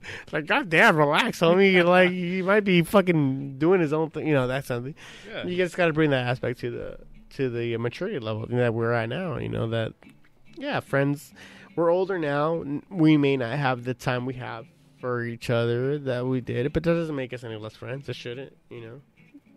I don't think it should. Yeah, I I believe that the dynamic that uh, that you and I had, like starting as a as a friendship, Yes. it didn't develop until later. Like, yeah, we were acquaintances. I, Right. I, I remember just hanging out mo- more with with Lofi than than with you or Mhm. you know anybody else. Uh, but still, you know, it's just like it, it continued to develop into like you know a, a- friendship. With a foundation. Yeah. Yeah, absolutely. I agree with you 100%. And and uh, now it's something I wouldn't share with her. There's very, like we've said it many, like probably the third time this on the podcast. There's very few people that you can pause where we left off and then bring it right back up where, where we left. And it's like, oh shit, yeah, we just picked up right where we left off. Uh, We can have that kind of, we, we, we're dealing with an intellect where it's cool to not, we don't have to talk to each other for months and as soon as we come in contact with each other, we're right back wherever we left off, or we can communicate with it. Uh, that's amazing. You don't have that. You, there's very few people in the world that you can have that with, and I think that's a good thing. I think that's actually kind of the, the whole the whole idea about podcasts in general, where you have this whole concept of. Um, I don't know what the fuck they were talking about the last time they had this episode on. Now they're in the new episode. They're talking about something else, and I'm picking up right where they left off. You know, so it for I think that's where our fans come from. The fact that they can pick up and drop off right where they left off. You know, in our podcast and pick up right from the be- from the start or from the middle Yeah, right. with that kind of thing, you know. And if they enjoy it, they enjoy it. Thank you, thank you so much because you guys are our loyal listeners, you know that kind of thing, you know. And if not, If I it's know, oh, no, and if not, it's all right. You'll get it eventually. yes, fingers crossed. hey man, we've been uh man, three hours went by like crazy, but that's where we're at right now. We're at the three hour mark. God damn it, it goes by so quick sometimes when you're just enjoying the conversation. Yeah, right? and I didn't realize it was three hours. I'm good. Uh, I appreciate Frank. Anytime, I, I mean Well, this sincerely. I would Anytime you want to come on, please come on. I would like to come back when hashtag Elliot uh, decides to. come Yeah, back. I was Yeah. excited about that because Yeah, I I, know I, I, it'd been a haven't good seen him in a while, so Yeah. I actually want to see him. And I know he's been in your podcast. Uh, Oh yeah, he's Yeah. A, he's a fan favorite. Yeah, so he has very interesting. yeah stories. Hey, so um, w- did did you guys talk to uh, uh, Elliot about the time that you know I brought it up last time when he was thrown out of the car? Did you guys talk about it?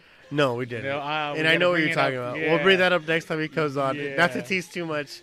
I want to save that for when when we come back on all together because And he's on it. you got to promise me you want to come back when the, you- when you come back oh, when I come back next and we do the next episode. Yeah, That'll be about two or three weeks from now when I come back from Canada. That's cool. that, Yeah. it's fine with me. Yeah, but it should coincide the way we're gonna release these episodes. It should be perfect. So Do you know the date that you're gonna come back or not? uh, 18, 19, 20, somewhere around there. oh, okay. A few weeks from now, yeah, around your birthday. Don't trip, buddy. I got you. Trying to think. I got you, man. Don't trip. I love you. I know what's up. I got you. Yeah, fuck you. Absence. No, I'm kidding. Oh, Look, uh, without holding this over any longer, we go to a titty bar? uh, that's all you guys. you guys. This has been Susan Brews. Bring your tears, fears, and pretty good beers, man. Thank you once again, Frank, for coming on. I had a really great time. Loaf, as always. You're my my That's how we uh, Thank you for That's how we having my co-host- my co-host. Have, uh, having to spend time with you guys. Having to. I, Well, I I see how you said that. It's more of a. I had to like commit because I was feeling. I'm Don't not try gonna, to I was take it feeling back. lazy. Don't try to take it back. This guy. I'm not. I'm not. Fuck.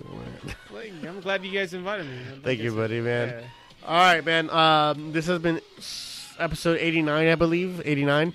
Uh, without any further ado, nope, not with it. That's the wrong thing to say. Sorry, guys. you guys have a good one. Catch you on the flip side. Uh, keep your glass full.